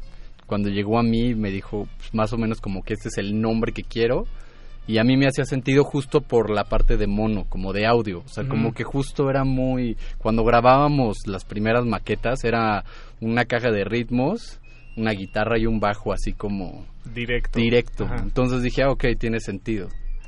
Claro, porque a mí, a mí se me hizo, no sé, me, me dejé llevar y pensé, claro, la analogía, porque tal vez nace- cuando nacemos, en realidad no no tenemos eh, valores, no, todavía no hay Darwin. ética, no hay, sí, Evolucionismo. Evolución. Exacto. Yo, mira, no, no va por ahí, pero creo que de ahora en adelante vamos a decir eso. Pues jueguen Suena con chido. las dos Suena cosas. chido. Yo sí pensé Lolo en estereofonía y en monofonía. Sí, sí, sí, me fui por ahí. Y su banda Nemesis sería como Death in Stereo, ¿no? Exacto. Está. Y seguro Cuando- ya existe algo así. Cuando hagamos nuestros DJ Death sets. by Stereo. Así de- Ah, ya existe Death Sí, by Stereo. existe Death by Stereo. Órale, wow. Estaría. Hay que conec- ponerlos en contacto. Ah. y se contra y ya, y se cancelan. La, la banda nace en el 2016 eh, y ha tenido la misma alineación desde entonces. O más o menos, cu- cu- cuando más bien La- ustedes historia, platícanos la historia de, de cómo se conocieron los integrantes. Pues más bien el, el proyecto como que se, enfermó, se em- eh, empezó a hacer como poquito a poco. O sea, como te digo, así empezó el proyecto. Eh, Santiago y yo grabábamos eh, maquetas como con una caja de ritmos. Este, de ahí trajimos a Pedro, que es el que hace los sampleos y, y tiene el drum machine, que es como empezó también los primeros tracks de, de Born in Mono. Eh, de ahí tenemos unas maquetas, invitamos a Lourdes también a que grabara con nosotros unas voces. También teníamos otro miembro que se llama Humberto, pero que para este para este disco pues dejó el, el proyecto. Ajá. Y este y grabamos el primer disco en el estudio de Diego. Entonces así como Aquí se fue presente. se fue formando el proyecto para hacer el primer disco, digamos. ¿Y en qué momento entraste tú, Lourdes? Eh, yo entré cuando... Ah, pues estaban justo Sebastián, eh, Santiago y Pedro y habían hecho una maqueta y entonces yo entré para grabar una rola que se llama Kuma, que fue el primer sencillo del disco pasado que se llamó Odali bueno, se llama Odalisk. Y ya, ahí fue cuando, pues, como que hicimos clic, estuvo chido y todo se fue sumando y, y aquí estamos ahora. Ajá. Presentando Soulmate, que salió este año, ¿no? Salió este mes. Este, este mes. mes. El 17 salió, el 17 de, de El julio. 19. Todavía El tiene 19, o sea, está 19. fresquecito. Sí, todavía tiene tierrita de que lo acabamos de, de- de sacar. Antes usamos la analogía de, del horno, que recién salió del horno, pero creo que me gusta más la de sacarlo de la tierra. De- Como es burnout. Recién cosechado. Sí, fuera una Recién cebolla. Ajá. Hay una que darle pa- una desinfectadita. Ajá, con, el, con esas gotitas negras que le echas al agua. El Microdin. ¿Ese es, mi- es Microdin? Sí, pero no se dice así. Eh, pues ajá. bien, pues este, ¿por qué no procedemos a escuchar un primer tema de este álbum Soulmate que acaban de sacar? Eh, empecemos por el principio, eh, tomemos un atajo. este, el tema se llama Shortcut, por eso el mal chiste. Por eso yo sí lo entendí. Eh, pues escuchemos de Born in Mono el tema Shortcut. Los tenemos aquí en cabina y recibimos todos sus comentarios en redes sociales, arroba R modulada. Saludos a Pablo Extinto que se, se reportó luego, luego. Un cálido, cálido saludo. Escuchamos. Súbale.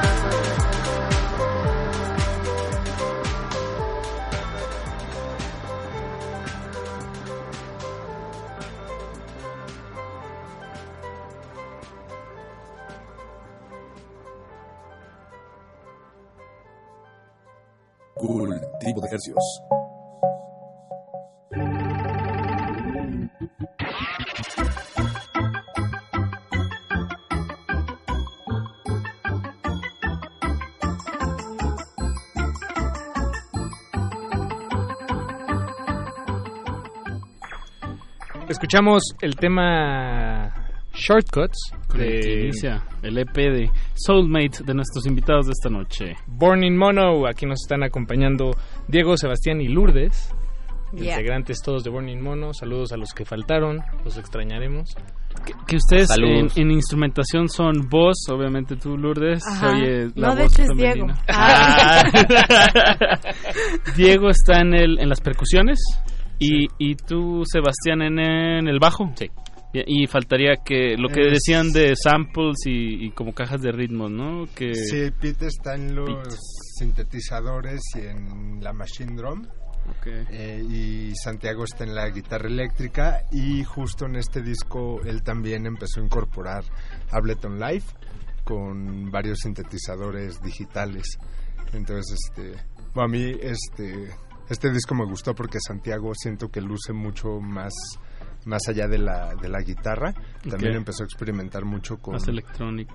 pues con, eh, empezó a utilizar más, más delays en su guitarra, o sea, como que toca una nota en la guitarra y se agacha, empieza a perillar con sus efectos y además tiene el, el controlador con Ableton Live. Este, yo, además de percusiones acústicas, tengo percusiones este, también en Digital. un Roland SPDX. Digital. Ajá. Entonces, pues también cargamos no solo, bueno, ahí no solo cargamos como, como cosas percutivas, sino también algún, pues, algo, uno que otro cinte, un poquito cosas más de diseño sonoro, se pueden filtrar, este. en- para este pasamos como muchas cosas que nos fuimos a maquetear. Antes de grabarlas pasamos por ahí, las distorsionamos y, y, pues ya juegan otro como otro papel. en- Son arreglos. trigueadas ya, ya suenan distinto. Y este y sí, bueno, ellos, ellos, dos son los que ahorita no están con nosotros. Sí, ya sé. No, no, muy bien, pero los estás en su representación. Saludos. Esto es como en el en vivo y en el, en el estudio. ¿Cómo, cómo fue el, el proceso? ¿Con quién trabajaron? Sí, justo eh, trabajamos con un productor llamado Santiago Rodríguez. Eh, él también, este, cono- mejor conocido como Evil Tapes. Este, mm, yo, yo trabajé con él, eh, yo tenía una banda de garage hace mucho y grabé un disco con él. Este, eh, yo, yo, este, a mí se me ocurrió justo cuando, cuando empezamos a tocar, bueno, cuando nos empezamos a tocar como estas nuevas canciones, eh, como que sí se nos ocurrió. ¿Con quién trabajar? O sea, sí estuvimos pensando como qué productor elegir. Este, vimos varias opciones que pues todas eran muy buenas, eh, pero nos llamó mucho la atención la, el, el, el approach que tiene este Santiago. Este, el, fuimos, a, fuimos a su estudio y... Que, que no nos pueden decir dónde es, ¿verdad? Es un una locación confidencial. ¿Eso es por recomendación del productor o, o por él, qué? Él lo maneja de esa forma. Ah, Ok, guau. bien. Su propio búnker. ¿Nos pueden dar una Y- pista? Sí, es- solo, solo una Una guía, digamos. delegación. O sea, te- ¿es de del viaducto hacia arriba o hacia Y, y- Bueno, supongo que no. Están, cumpliendo, están cumpliendo con... Bien, ¿eh? Sí, por si está escuchando, Santiago. No nos vayan a, a Y- decir algo. Estuvieron con él tres semanas grabando, según Sí. la- el, el cable que nos llevó. Sí, exacto. Lo, lo padre es que eh, justo este- esta vez conectamos todos los instrumentos en el, en el mismo cuarto y el disco se grabó en vivo, todos juntos. Ah, ok.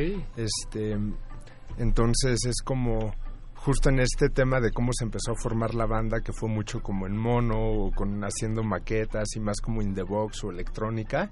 Este, de repente fue surgiendo que en vivo nuestro live act rebasó a, a nuestra pues a la forma de producir como más este canal por canal o por separado o más como se puede hacer como en edición, ¿no? Sí, claro, deteniendo Entonces- el tiempo, pues, ¿no? De, ese- Ajá. claro, po- pudiéndote fijar en un momento específico y, y en vivo es todo lo opuesto, ¿no? Es este el flujo. Sí, en vivo hay- hay como mucho más flujo y sí, y, o sea, sobre todo tuvimos mucha reacción de la, de la gente que nos dijo como, güey, suenan muy cabrón en vivo. Este, o sea, sí son una banda, ¿no? no o sea, sí tiene muchos elementos de electrónica, pero pues al final todo está tocado, o sea, como va. Claro, claro. Y el approach que tuvimos con Santiago Rodríguez fue ese, fue conectarnos todos en el mismo cuarto, tocar las rolas de principio a fin y, y pues eso, bueno, o sea, yo, yo siento que le dio mucha vida a este. Además me imagino que si estuvieron tres semanas, no, no fue tanto que, que la grabación durara tres semanas, sino el hacerlo una y otra y otra vez fue es lo el, pues donde estaba la chamba, ¿no? Sí, al contrario, o sea, eh, en el proceso como de, de cuando entramos a trabajar con él, fue como muy señor Miyagi, o sea, que nos puso a hacer como cosas que, que pensábamos que, Que no realmente, sentido. ajá, que no tenían sentido, que Ah, no ok. te estaban poniendo atención, o sea, porque nos encerró, conectó todo, dijo, ok, los ecualizo, eh, pues denle, hace lo que quieran, y se iba. Y de repente volvía y, pues no sé, como que tú percibías como que no estaba ahí, pero estaba al 100%, Sí, estaba atento, ¿no? estaba al 100% ahí con nosotros. Esto no tiene sentido.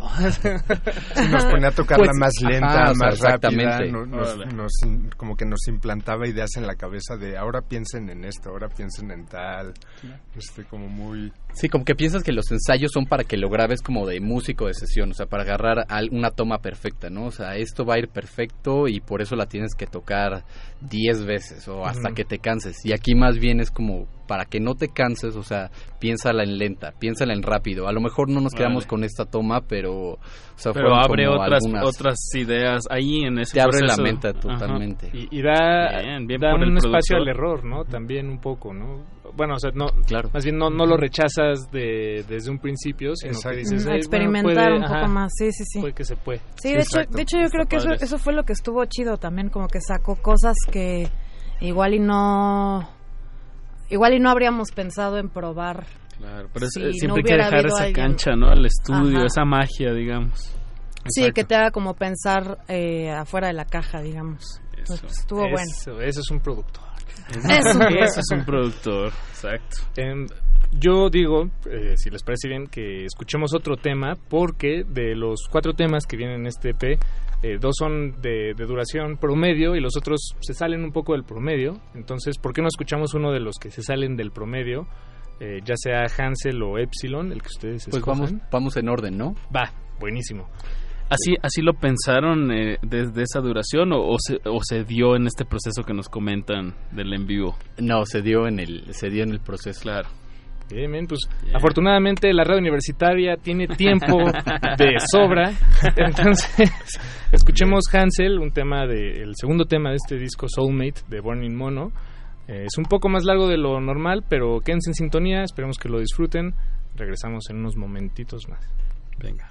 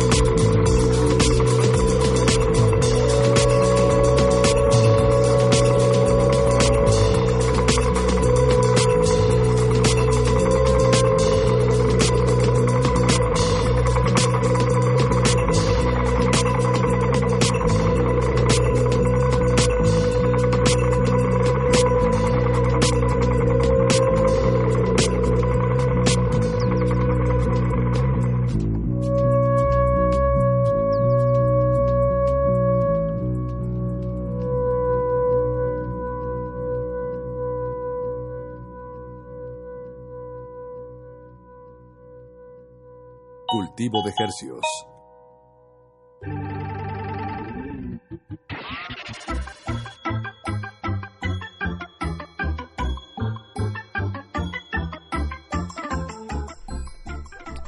Acabamos de escuchar Hansel de nuestros invitados de esta noche, Born in Mono. Y pues bueno, esos, esos nueve minutos que acabamos de escuchar es, es una grabación en vivo. Y, que, que, bueno que nos comparten, es muy, muy buen mood. Dejó un muy buen mood para esta noche de lunes. Sí, es, es muy nocturno. ¿Lo grabaron de noche? ¿O Lo grabamos eh, durante todo el día, o sea... ¿y qué, eh, creen que tiene que ver si lo grabas de noche o de día? Justo Sí. lo que, en, en como es todo esto que nos, nos este, como que nos sacó de la caja, eh, El Sandy fue productor. como, el productor fue como lleguen temprano, vamos a hacer unas tomas temprano, eh, vamos a comer, luego vamos a hacer otras tomas, Ah, órale. o sea, ya como un poquito más en la tardecita, y, o sea, quiero que eso lo hagan muy bien, o sea, que la tengamos súper bien para que en la noche ya tengamos como libertad de tal vez jugar un poco, acelerar los tracks y también ya nos dio un poquito más de libertad de, de pues una cerveza o algo así, o sea, que al principio sí dijo nada, o sea, ustedes llegan aquí enteros Me están haciendo y en sonar la como un noche dictador. No, no, no. No es- no es tan No es un dictador, no, para nada. No, o sea, fue, fue una No, experiencia sí. increíble, o sea, Sí, trabajar con él. No, además nunca, nunca, Nunca nos supimos, dijo, ajá. lo que sí me gustó es que ah, obviamente hay muchas tomas de la misma canción, nunca nos dijo cuál era cuál. O sea, porque luego suele pasar que se me, a ver, quiero escuchar la segunda, o quiero escuchar la de día, o quiero escuchar la de noche. Y algo que él hacía es mantenerlo, a nosotros no nos decía, después nos mandaba... misterio, Ajá. con Evil Tapes. Pero bueno, a mí, a mí me gustó porque no me, no me sugestionó a mi punto de vista, ¿no? Al de- como esto que dice, ah, para mí sí hay diferencia entre grabar de día o de noche, sí cambia el mood. Sí. Pero al momento de no saber cuál es cuál, como que Te- puedo, puedo verlo desde otra perspectiva, ¿sí un, sabes? un poco más objetivo tal vez si quieres decirle no pero Ajá. digo en realidad es completamente subjetivo pero ya no está viciado no por, por Sí, o te fijas en otras cosas que ya no sean nada más exacto. Eso. eso está muy interesante fíjense es eh, ten- tener un productor que, que, que sea como un maestro co- como bien decías como el maestro Miyagi un sensei. un sensei que, que como una una decisión tan que podría parecer banal como no decirte qué toma es la que estás escuchando este, puede tener impacto en eh, pues en el un impacto profundo como la película no quiero decirlo pero bueno, puede tener un impacto profundo en el resultado final no y en cómo ustedes perciben su propia música Claro, cómo les puede llegar hasta sorprender a, ustedes- a ustedes mismos, ¿no? Sí, sí, sí. Sí, está chido, estuvo chido, la neta. Y nunca supimos cuál es la Qué toma. o sea, dijo luego les digo. Nunca nos dijo, pero creo que creo que fue la toma buena. Exacto. la que todos dijeron, esa fue la buena. Ajá. Y eh, tocaron hace unas semanas en el... ¿Unas semanas? Hace dos semanas. do- hace dos semanas en el departamento. Exacto. ¿Qué, qué se viene para Born? ¿Qué Están buscando más fechas? ¿En ¿Quieren que les consigamos una aquí al aire? Ah, sí. Pues va, Sí, va. claro, Obviamente. sí. Eh, pues ahorita estamos como Estamos- a- asimilando un poco, o sea, como podrás imaginarte, fue un proceso como bastante intenso y del búnker y todo eso. Y luego fue lo de departamento que nos fue bastante bien, estuvo bien chido y quisiéramos hacer más shows, estamos planeando por ahí eh, video, mucho contenido, eh, secret shows, este, ¿no? Bueno, ya no tan secret porque ya lo dije. Pues ya lo dije. Pero como cosas así em, y pues ma- vienen muchas cosas, la verdad. Tenemos mucho bajo la manga, pero como podrás darte cuenta, nos gusta hacer como pues así Crear misterio. Y lo guardando. Bien, Lo aprendieron también de su productor, ¿verdad? No, ya, ya éramos así, eso sí, ya éramos así, creo. Pero, ajá. Eso está muy bien. eh, digo, lo- me quedé pensando en lo de los, los secret shows y, y como darle un poco de, de inyectarle misticismo y, y, y Sí, también estamos preparando un disco de remixes. Eh, Bueno, ¿Podría ya. decirlo no podría decirlo tampoco? Bueno, adelanta- adelantando todo, pero- Ok, ok, ok. Pues sí, por un disco vamos. con, de, de, de Reversi- remixes. reversiones. No, está bien. Bueno, no nos digan sí, con sí. quiénes. No, Exacto. me imagino que ya Exacto. tienen unos cuantos En la mira, algunos Ya, ya productores. ahí. Ya tenemos algo. Está bien, está bien que sepan para que mantengan ahí Sí, el dedo tampoco en hay el que ser renglón. tan- Sí, como un final de un capítulo de Lost. Entonces, ideal- Perdón, no sé por qué hoy estoy de muy buen humor, Apache. Muy bien, qué bueno, Paquito, que se Me- me- transmita me- el buen humor a través del Ojalá sea. 96.1 de FM. Y idealmente en, en esto, en un secret show, digo, volando la imaginación, ¿dónde creen que su música encaja así? Como en qué tipo de escenario, eh, en dónde, como en, al lado de qué les gustaría tocar o en, en qué clima. debajo de qué. Ajá, o debajo de qué. O encima de qué. O encima de qué. Ah, te bajo. Pues la neta, o sea, bueno, las he- hemos tocado ya en departamento. Esta fue la tercera vez que tocamos ahí. Ajá. Ese escenario nos acomoda bastante bien. Está Entonces, casual. cualquier cosa que esté más o menos como en ese mood, creo que le va muy bien a la banda. Lo importante es que podamos como sonar chido. Eso es como lo más importante, ¿no? Que podamos como tener control y que las cosas suenen justo como deben sonar. Este, porque pues no sé, está llena de detallitos y Claro. cositas, entonces sí somos como pues medio intensos con eso y creo que esa sería como nuestra nuestra prioridad al momento de elegir el, el venue. Pero Buen, este buen sonido. eso. Ajá. Pero, pero bueno, pues sí, o sea, como que creo que sí nos acomodan un poco más las, las cosas un poco más íntimas y, y, y así. Creo que nos sale mejor.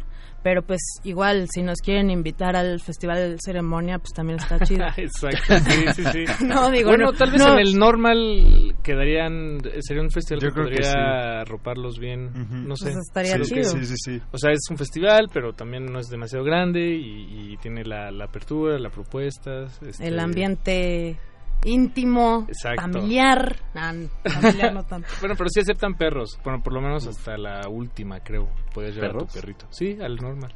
Pet friendly. Era Qué pet bonito. friendly. Sí, pues sí nos gustaría también ver festivales, ¿no? Este, pues sí, ojalá, ojalá y pronto sí podamos están- estar en esos escenarios. Estuvieron en el de la Semana de las Juventudes, ¿no? Eh, eh, de- Sí, Ah, hace sí. como un año, Hace dos, como años, dos años. Dos años, Fue en ¿verdad? Sí. 2017, me con el parece. disco de Odalisca. Sí, Eso. estuvo Pues- chido eso. Eh, se nos está... Se nos está acabando el tiempo. No. Nos, da, nos da tiempo de escuchar un tema más eh, que es, se llama Damage. Es el tercer track del disco Soulmate de Born in Mono. Así los encuentran en redes sociales. Born in Mono no tiene pierde. Este, no se confundan con, Con Dead Death Stereo. Nada. Eh, y pues eso, no nos queda más que agradecerles, gracias por acompañarnos, saludos al Instagram Live. Muchas gracias por gracias. invitar. Gracias por invitarnos. Diego, Gracias. Sebas, Lourdes.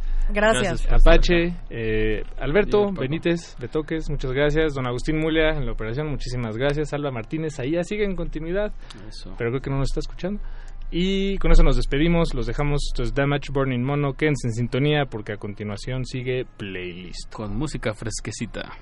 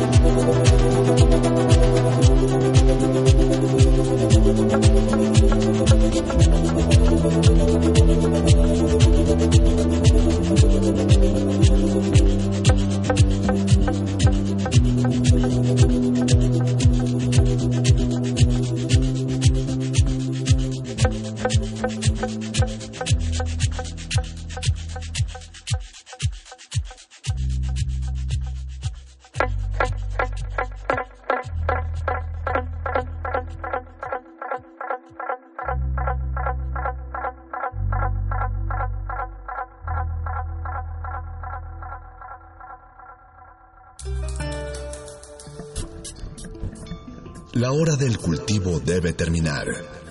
Así, el sonido podrá florecer.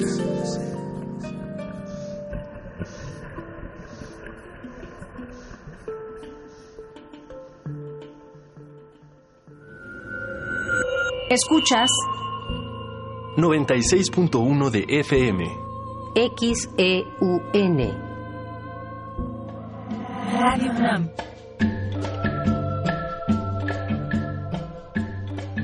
En vivo nuestra programación. Facebook Radio UNAM. Twitter arroba Radio UNAM. Radio UNAM. Experiencia sonora.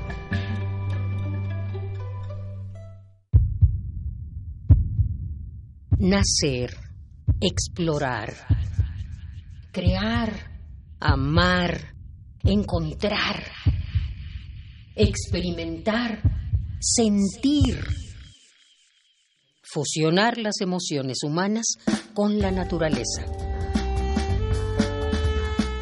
Intersecciones trae para ti el free jazz de Natural Songs, Natural Songs.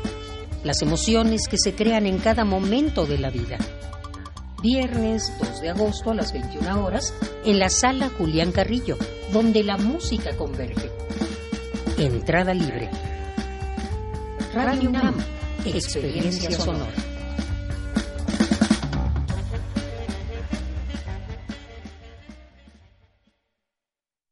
Niños, ya están las palomitas. Vez. Ya chole, son vacaciones. Este verano la Secretaría de Cultura te ofrece opciones para que tus vacaciones sean divertidas y enriquecedoras. Asiste a los recintos culturales de todo el país y disfruta de música en vivo, cine, talleres, conferencias y mucho más. Actívate, no hagas lo mismo de siempre, porque estas vacaciones, el verano, es cultura. Secretaría de Cultura. Gobierno de México. De Alcorcón a los Balcanes. De Cabo Verde a la India. Se parte de este viaje por la música del mundo. Mundofonías. Una expedición de Araceli Zigane y Juan Antonio Vázquez. Sábados a las 18 horas. Radio UNAM. Experiencia sonora.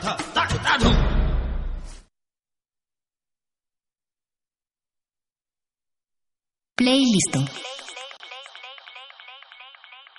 Playlist.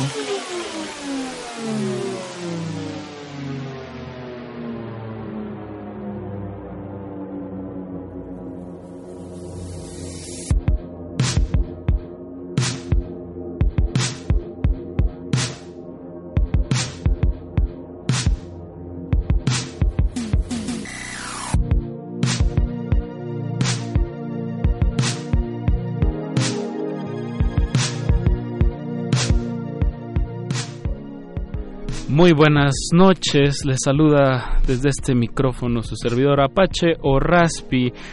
Y en esta noche de julio 29 del 2019 se nos está acabando julio eh, pues les traemos una selección musical de un invitado pues muy especial, un viejo amigo que, que, que tenía mucho que no veía, pero que, que lo he visto con alguna regularidad y sé que va traer una selección musical muy muy especial para ustedes esta noche. Eh, hablo de, de mi amigo Andrés. ¿Cómo estás, Andrés? Muy bien, gracias por la invitación. Andrés Díaz, eh, director de un, de un blog, Me Hace Ruido. Eh, también est estuviste, fuiste de los que estuvieron al principio, ¿no? De, de Ibero 90.9. Eh, edi fuiste editor de varias revistas, eh, por mencionar algún, eh, ¿qué estuviste en Sónica? Estuve en Sónica, estuve en Filter, en su versión impresa. Ok. Y también en la revista Dónde Ir. Ah, ¿Dónde Ir? Bien, Andrés, pues bueno, digo que, que, somos viejos amigos en esta cuestión de, de me hace ruido. Ya ahorita hablar de blogs es como, ya parece de de otra época, sí, ¿no? Sí, hombre. Es que lo bueno es. La idea de Me ha servido siempre surgió como blog. Un blog pues, para los que no sepan, hace que 12 años, Exacto. 13 años, pues eran como diarios personales abiertos, en donde uno pues compartía cosas, ¿no? O sea, antes de que existiera Facebook, ya Twitter ya, ya estaba. Ya estaba. Pero te daba la oportunidad de hacer posts largos. Con imágenes. Con imágenes con, y sobre todo con música. Exacto, este era un blog musical. Este, se- este se convirtió con un blog colectivo de personas que pues, nos ha- siempre nos ha gustado la música. Y después ya se fue haciendo un poco más complejo. eh, pues, había fotógrafos. Hacían sesiones. Coberturas de conciertos, sesiones. Aquí, sí, aquí la primera, la segunda sesión que hicimos fue pues, justamente con Suave Gel. Muy bonita sesión, por cierto.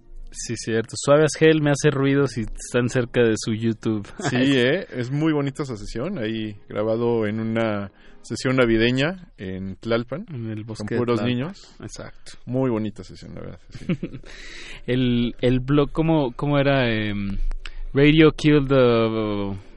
Digo, Video Killed the Radio Star y ahora fue Stream Killed the Blog Star, ¿no? No, y ahora son in- Instagramers Kinder Blogger Star.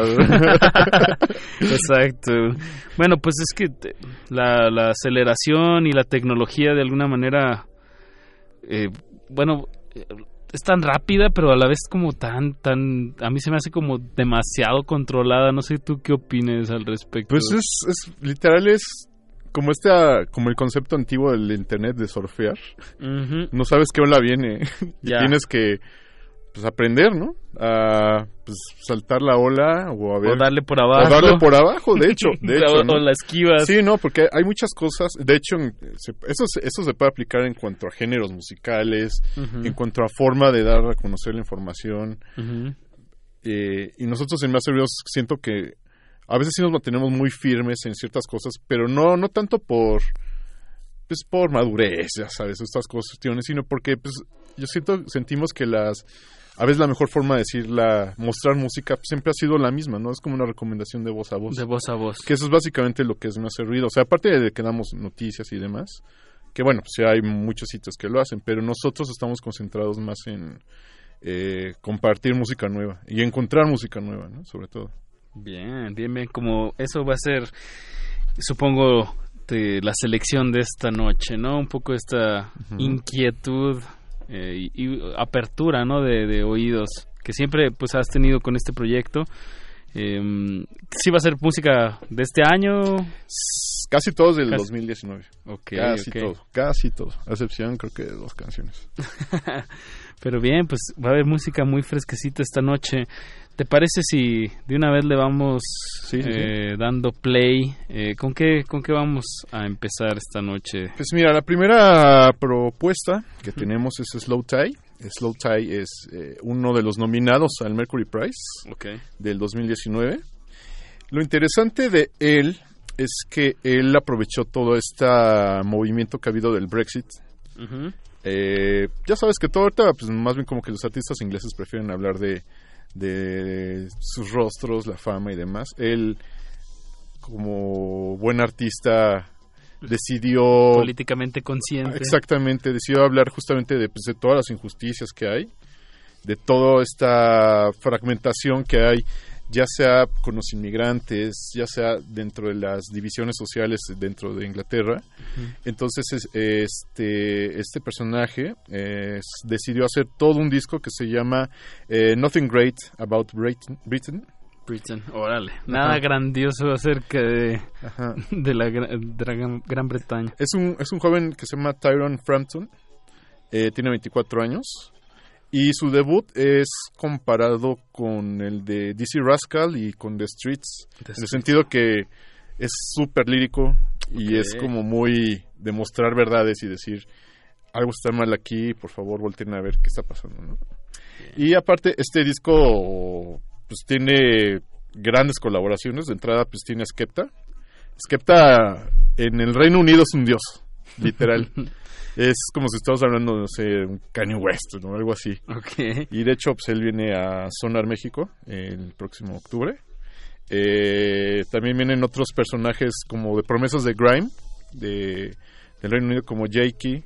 Y hay, hay como cosas muy buenas. Y justo la canción que vamos a presentar, que se llama Dorman.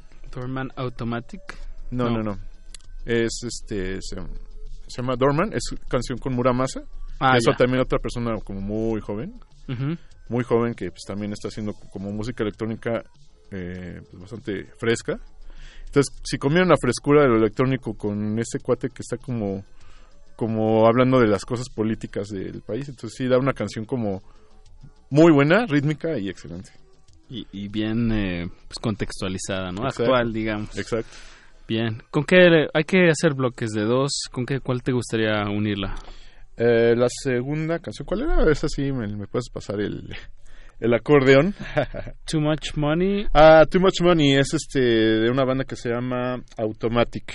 Esa es una Mm. banda de Los Ángeles. Eh, me gustó mucho porque entre sus influencias tienen como crowd rock.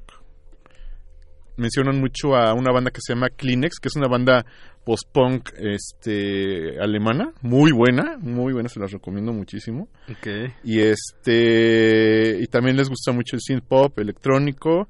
Dicen que también en sus influencias hay algo de Brian Brian Eno. Está muy muy rítmico. Es como como me gusta mucho porque son de las de las pocas bandas rítmicas que te hacen moverte. Porque siento que últimamente en la música como que le hace falta como este toque de diversión, ¿no? Claro. Siento que ahorita como que si te vas al rock ya eres muy serio y demasiado clavado. ¿no?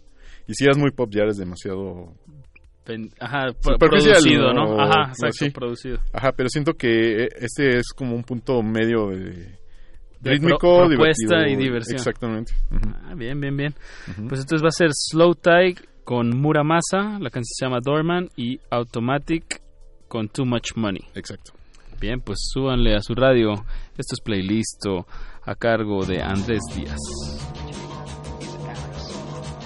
How's business this morning? Pretty good. I made about 12, 13 quid, and that was without not having any arguments with anyone. That's pretty just straight. If you don't, you're gonna get your head kicked in. Shoot a messenger, string 'em up. She's a 10 plus 10, not enough. Mixed messages, wise cross. Marry me, what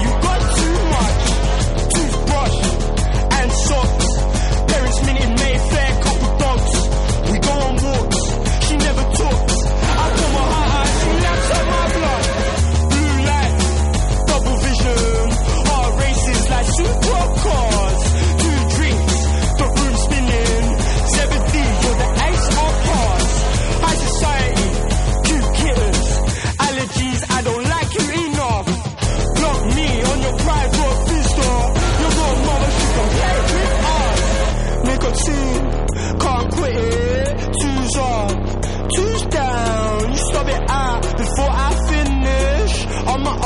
scream out wow.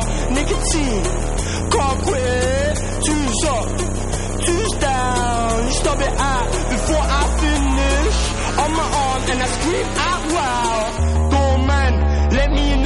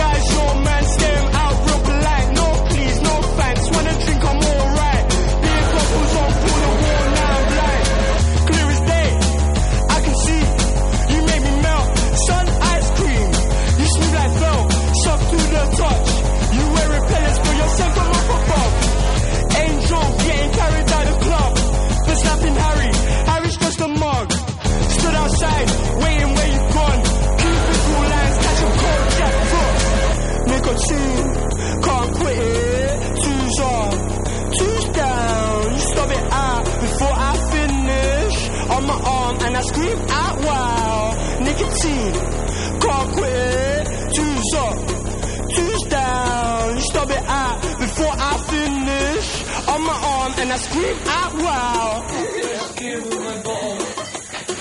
Just about any type of drug is in, but glue sniffing ranks equal number one with cheap booze. Hello! Cyril is a glue man, and his outlook on life is invariably through a plastic bag. Even on the street, he has something up his sleeve to make work more tolerable. The only thing that no one takes steroid, you know, if I do, we kick them out. That's the, thing that, that's the thing that is really, really bad for you. Most, most people take most people take things in moderation, you know. Playlist. Playlist.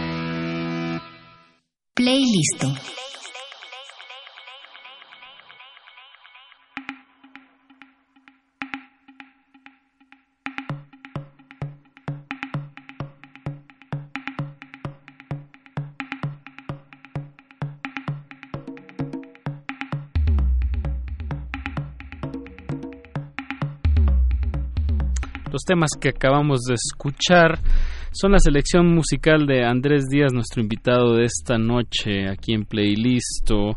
Escuchamos de Automatic Too Much Money, que nos decías que eran de Los Ángeles. Ajá, un trío. Y un trío de Los Ángeles, me gustó bastante. Y antes de eso escuchamos a Slow Tie con Muramasa, eh, Doorman se llama la canción, y ellos son ingleses. Ingleses. Bien, bien. Eh, ¿Te fuiste por nacionalidades? Sí, sí, sí. eh, para Sí. esta selección musical. Sí, ahora va a seguir un bloque en francés. Ah, wow. Pero un francés americano y un francés europeo. ¿Cómo está O sea, el francés americano, pues es en Canadá, obviamente. ¿no? Ah, ya. Estamos hablando de pues, en Montreal, ¿no? Ajá, ok. Es una banda que se llama Corridor, que eh, es la primera banda eh, francófona firmada por Sub Pop. Sub Pop. Que es, pues, ya es un sello pues, ya legendario. Sí, sí. Tiene pues, ahí cosas grandiosas desde los noventas. Y esta banda, eh, lo que tiene interesante es que tiene un sonido como muy como indie, 2000oso, Ujú. pero es como bastante alegre, bastante bueno. Y ellos sacaron, ya, o sea, ya tienen este historia desde el 2012, pero eh, digamos que el breakthrough que tuvieron fue en el 2017 cuando lanzaron un disco que se llamaba Supermercado, eh, que es un disco que pues bastante bueno, que es- les hizo salir un poco del circuito de Canadá y llegaron a Estados Unidos. Y ya de ahí. Y de ahí pues ya eh, Sub Pop los vio y dijo, no, pues este, estos muchachos sí son este bastante bastante buenos y la canción se llama Coup de P. Coup de P es eh, es como este golpe que tienes eh, cuando de como de esgrima cuando te dan el punto. Coup de P es como Ajá, ya, ya, ya. como un espadazo, ¿no? Se podría decir. y el segundo proyecto, ese está bastante, está bastante bonito. Es un proyecto de Francia, es un dueto. Es un dueto de dos personas, muy jóvenes, muy jóvenes, tienen eh, 17 o 18 años, a lo mejor posiblemente ya cumplieron 18 años. Eh, y lo interesante de esto es de que una de estas dos personas es un chico y una chica. La chica es una actriz y youtuber. Mira. Entonces, de seguro ya, ya, ya, están- ya muchos ya han de estar frunciendo el ceño, ¿no? Diciendo, ah, pues como que una youtuber haciendo música, ¿no? Pero, pues eso se, e- ella se llama Adele Castillo y su novio eh, se llama Mathieu Renault. Eh, y juntos hacen un proyecto que se llama Videoclub. Es un proyecto muy bonito. Es, si podríamos ponerlo en alguna disquera, yo lo pondría en Elephant. Ok. Porque tiene un sonido muy bonito, ya sabes, como muy... Muy feliz, lindo. O sea que también juntas, eh, aparte de, de la lengua eh, francófona, eh, los juntas en, en cuestión de como un revival, digamos, dos milero, ¿no? Ajá, un- que sí, bueno, si te fijas estamos a nada del, Del los 2020. 20, exacto. Entonces, seguramente los 2000 van a regresar. Y pues estas dos propuestas son como muy muy de indie pop. Videoclub les va a gustar mucho, es muy linda. Si pueden checar sus videos, sus videos son muy bonitos, es como si estuvieras viendo un tráiler de una serie de Netflix. Jóvenes que tienen el mundo por delante besándose el- y al amor, abriendo los brazos al Pero muy bonito. Como buenos franceses, muy abiertos al amor. Exacto. Al amor. Amour. pues, eh, pues vamos con este bloque. Pues como dices, eh, me llama mucho la atención como el... Cómo se va acelerando también el... Yo creo que vamos a... En, en esta siguiente década igual va a haber como unos tres o cuatro revivals de los 2000 y de los Ujú. 2010, ¿no? O sea, como, como también se ha acelerado, se ha cortado en qué tanto es otra vez eh, ah, citado culturalmente y también cuántas veces como que se llega a repetir, ¿no? Claro. Claro. Exacto. Sí, bueno, Electroclub es como más reminiscencias a los ochentas, pero los ochentas vistos desde los dos miles. Claro. ¿No? Ya sabes. Como es como un enrollar el tiempo, ¿no? Claro. Así la cultura, un enrollar del tiempo. Pues vamos a escuchar The Corridor, The Corridor Cup de EP y de Videoclub. eh, la canción se llama Roy. Que es Rey. Eh, ¿Rey? Rey en francés. No, Juá. Guau. Mm, bien, pues vámonos, pues, música maestros.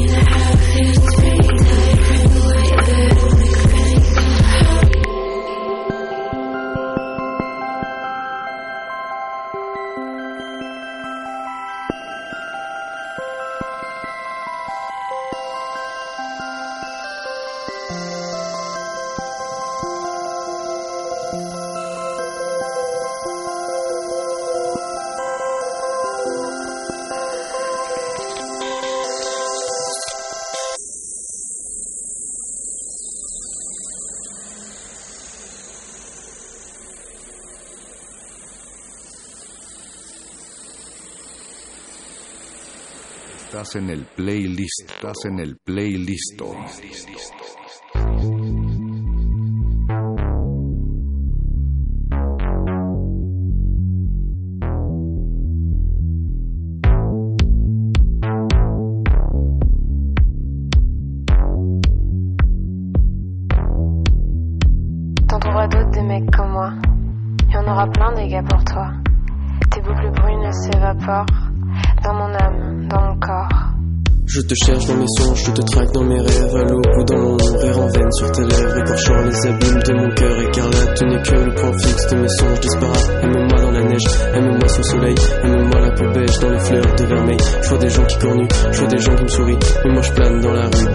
Sous la pluie. Je reste l'esprit de tes lointains souvenirs, dans mes songes ensevelis, tes larmes, tes rires. Tu es ma famille connue, tu es mon rubis saphir, je suis ta rose lyrique, je suis ces gens qui t'admirent.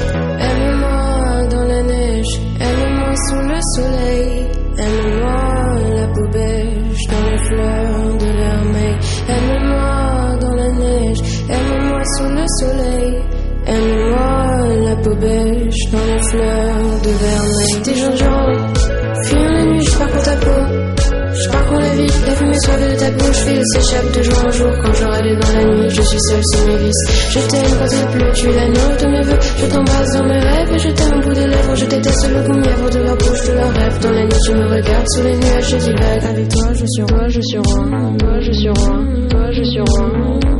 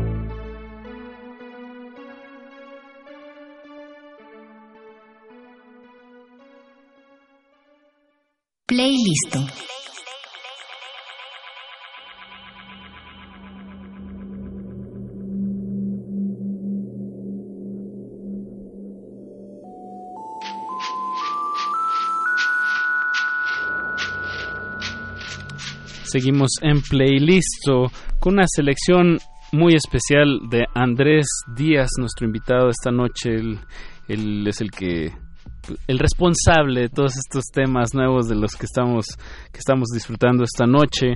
Este último bloque casi fue todo francófono eh, con un filtro dos milero. Se nos coló por ahí en medio una canción eh, de, de de quién es de Jules de Jules. Jules. Este es un proyecto desde Singapur. Ok. ya desde aquí muy internacionales este la el proyecto es de Jules eh, la chica se llama Nat Kumail no sé cómo se pronuncia Kumiel y este tiene un look muy yo creo que precisamente Björk ha dejado una escuela visual bastante fuerte Entonces, si, si ustedes la buscan, es Yeule con Y. Eh, tiene un look, es como si fuera la portada del Homogenic, pero en versión 2019. Órale. Ajá. Y pues ella, ella se inspiró en su look, de hecho, en un personaje de Final Fantasy XIII. Es un personaje que, que tiene que morirse todos los días para aprender algo nuevo y revive. Entonces Ah. ya llega a tener una conciencia que no sabe si son recuerdos reales o ficticios. Ah, De muy- tantas muertes. Exacto, exacto. Wow. Sí, y esta canción se llamaba Pretty Bones, bastante, bastante buena. Esta canción salió a finales del 2018, pero apenas acaba de sacar el video porque ya viene eh, su próximo disco. Todo el disco. eh, ya, así que ya viene luz. Ah, oye, algo rápido, nada más les recuerdo que si les gustan lo que están escuchando, eh, pueden checar eh, la página de mehacerruido.com. En las redes sociales estamos en, como Me Hace Ruido en Twitter, Facebook, e Instagram. ¿Cómo llegas o cómo te llega toda esta música, Andrés? Pues mira, afortunadamente mira, el proyecto ya tiene 11 años Ujú. Y en estos 11 años pues eh, afortunadamente hemos logrado como traspasar fronteras. Hemos creado como lazos este, a nivel Latinoamérica, a nivel Europa. Entonces, pues, yo, afortunadamente nos llegan mails de disqueras independientes, artistas independientes. eh, y pues es, es una cuestión como de, pues, primero que lleguen y filtrar. ¿Cómo es Filtrar este filtro? una Es- cosa es- es una muy complicada. Ujú. Eh, mucho- tema. de hecho, muchos muchos creen, de los que mandan sus propuestas en las redes sociales a, a, a nosotros, creen que no los escuchamos, pero es que sí los escuchamos. Pero es que hay una cantidad brutal y entonces sí, pues la verdad sí tienes que llegar a hacer un escoger.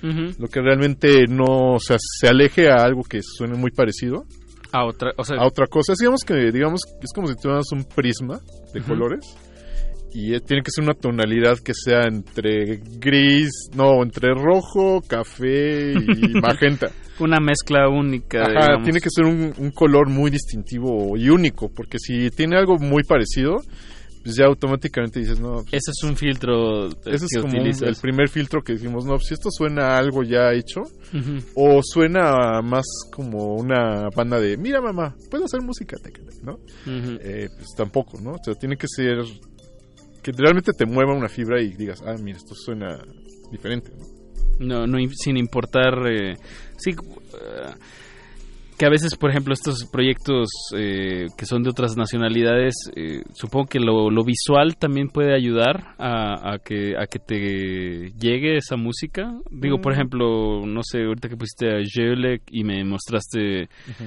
bueno, que tiene referencias como de Bjork, o sea que también se te hace que es un filtro que estén muy conscientes de, de la imagen que proyectan. Este, hoy en día no sé, ¿eh? por, así que justamente por todas las redes sociales, a veces importa más la imagen de lo que estás diciendo, ¿no?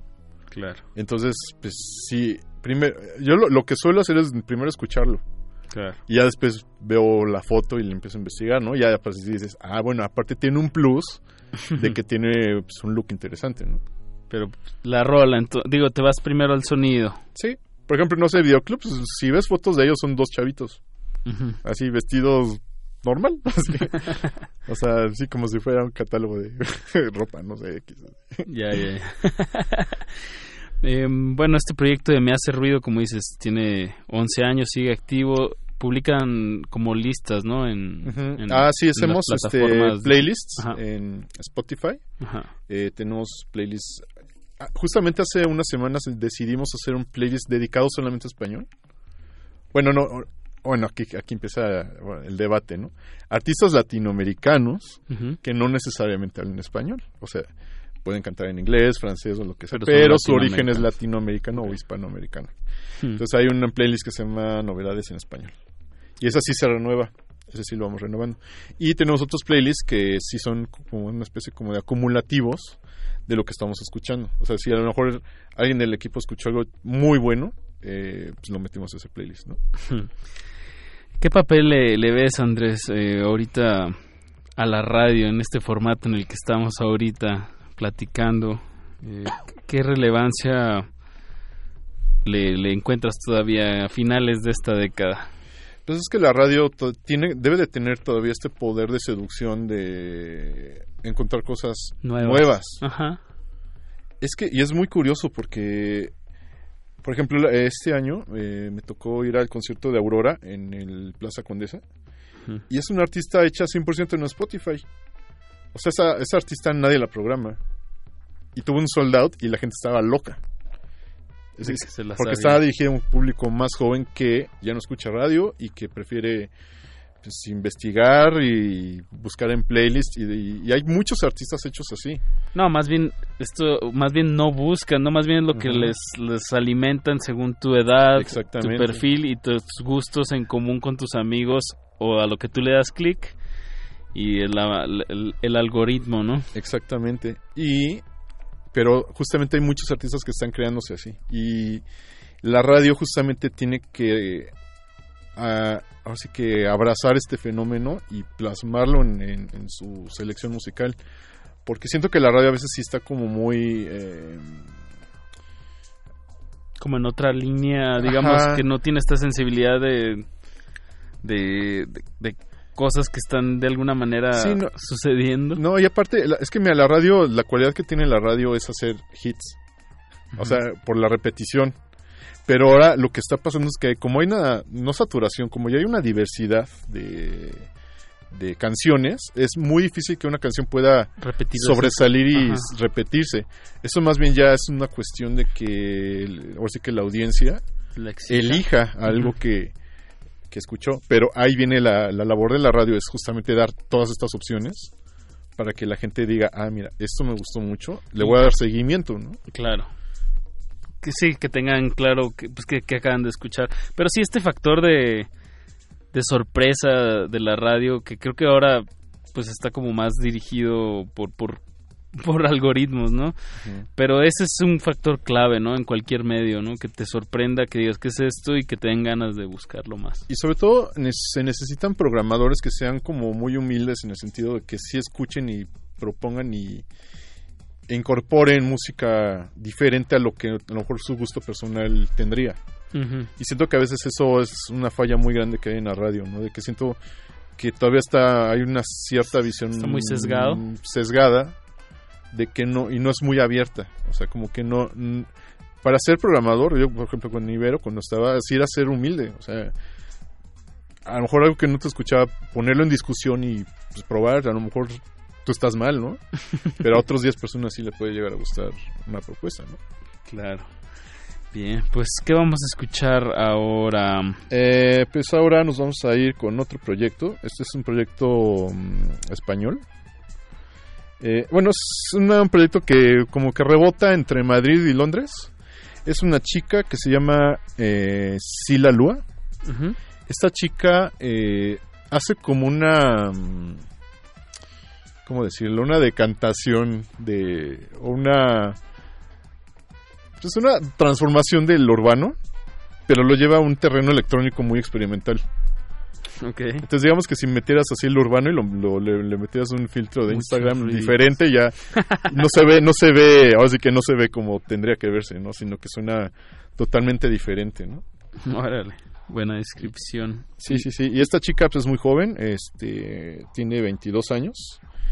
Y eh, justamente esta canción eh, la produjo este Pablo Martín, que ha trabajado con Z Tangana y con este de La Fuente, que son pues, gente sí, de los- trap muy famosa Sí, en- exacto. En, este, en España. Entonces, pero ella sí como que defiende mucho su parte experimental. Entonces, como este choque entre lo urbano y lo experimental está como muy muy bueno, es muy como muy suave. O sea, no no, o sea, si, si te gusta el reggaetón aquí no, no hay reggaetón ni trap ni nada.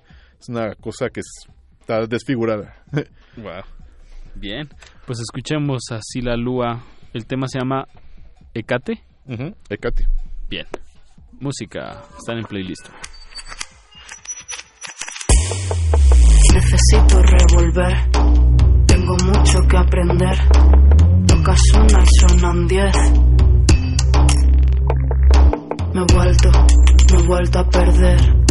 ¿Quién me lo iba a mí decir? Digo cosas que no sé, pienso cosas demasiado. Quiero que me digas otra vez todas esas vainas que ya sé. Ah.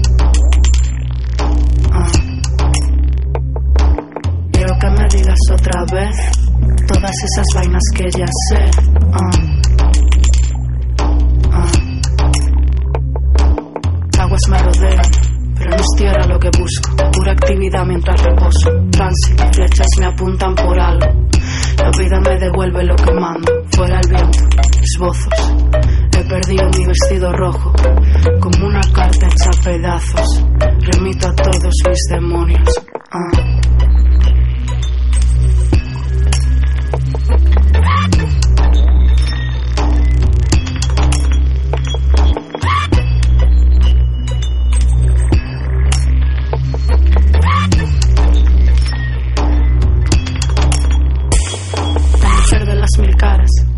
Si me llamas. La tierra parece plana cuando tú la miras. Tiro las armas, te enseño las palmas vacías. Y aún así tú crees que las tengo escondidas. ¿Tú crees que peco de ingeniosa? ¿Crees que todos son mentiras? No puedo convencerte si no confías. Que yo no soy un ángel, yo hago muchas tonterías. Pero no, no soy retorcida. Dejo claras mis y venidas. Ah.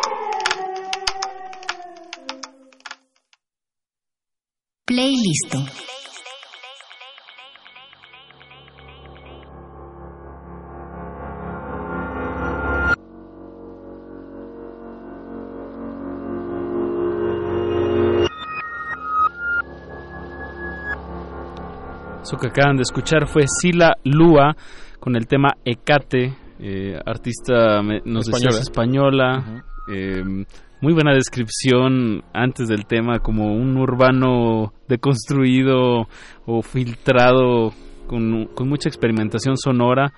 eh, que, que lo que sí tiene este sentimiento claro de las calles y de, de un formato de- que hasta que se podría decir como reggaetón o trap, pero sí se lo llevaron a otro lado y wow, muy bien ahí Sí, Andrés. sí, sí. Gracias, gracias. Toda esta selección que nos estábamos escuchando desde las 10 de la noche corre a cargo de Andrés Díaz, eh, que lleva este proyecto desde hace 11 años que se llama Me Hace Ruido. Chéquenlo, eh, sigan sus listas eh, para que pues, sigan escuchando esta música nueva que, que te quiero felicitar aquí al aire Andrés. Eh, pues ha sido una una labor de, de estar escuchando filtrando y pues redescubriendo no como pues música que, que, que estamos en una época digamos eh, pues sobre no sé si decir sobresaturada pero sí, sat- pues saturada por por muchos por muchas cuestiones pero también hay que saber que que pues es una que mejor que sobre no Sí, sí, sí. No, y, y aparte di- dicen que uno se hace viejo cuando ya renuncia a buscar cosas nuevas. ¿no? Eso. Entonces, pues no, af- afortunadamente seguimos buscando cosas nuevas. Digo, tenemos una que otra canita por ahí, pero pero pues no. y casi, bueno, muchos artistas que, que trajiste hoy, pues literal son muy jóvenes, ¿no? Sí, sí, no, pues justamente tratamos de buscar como cosas nuevas. Ujú. Eh, de hecho, una de las cosas que siguen a continuación es de aquí, de la Ciudad de México. Bien. Para que no digan, Sí, no, pues se lo ponen de, de no sé dónde. No, no, no, aquí también de la Ciudad de México. Es un proyecto que se llama Roboto, que justamente surge de este salas de ensayo que se llama La Bestia. Ajá. Que justamente ellos hacen, quieren hacer algo muy parecido con lo que hace Panorama que también está como sacando sus propios artistas. Entonces Roboto es como uno de sus primeros descubrimientos. Está bastante bien, me gusta mucho. Sacaron dos canciones que van a ser de su próximo LP que se llama Babel. Eh, hay una que se llama Sepárame, que es como el sencillo oficial, que ya tiene su videoclip y toda la cosa. Pero eh, nosotros optamos, en vista de la selección que estamos poniendo, creo que Babel tiene va mucho mejor con lo que estamos escuchando. Bien. Porque sí es un poco más experimental. Que el, el otro es un poquito más. Pues más. Más. eh, easy listening, ¿no? ok. Pero Babel, esta canción de Babel sí, sí tiene un Su- girillo. su B-side. Sí, tiene, tiene ahí como una. Algo diferente. Algo diferente. y la otra canción. Para cerrar, ya se nos fue muy rápido esta Sí, emisión. sí, sí, sí. Y la segunda canción este, es de Chile. De Chile. Se llama Sun, S-W-N-E. Eh, acaba de ser firmado por Burger Records, Latinoamérica. Eh, muy interesante proyecto. Eh, es una mini super banda. Porque tiene integrantes de una banda que se llama Trementina. Buenísima banda. Trementina. De shoegaze rock chilena. Buenísima. Que ese, de hecho vino hace dos años o tres años al normal. Eh, y también tiene integrantes de Protistas y de Club de Surf. y un, bate, un guitarrista que se llama Bruno Joquera. Y pues es, es un rock muy bueno. La verdad está bastante interesante. Cuando lo escuché, inmediatamente dije, no, tengo que escribir de ellos. Y ya hicimos ahí una notita y no hace ruido.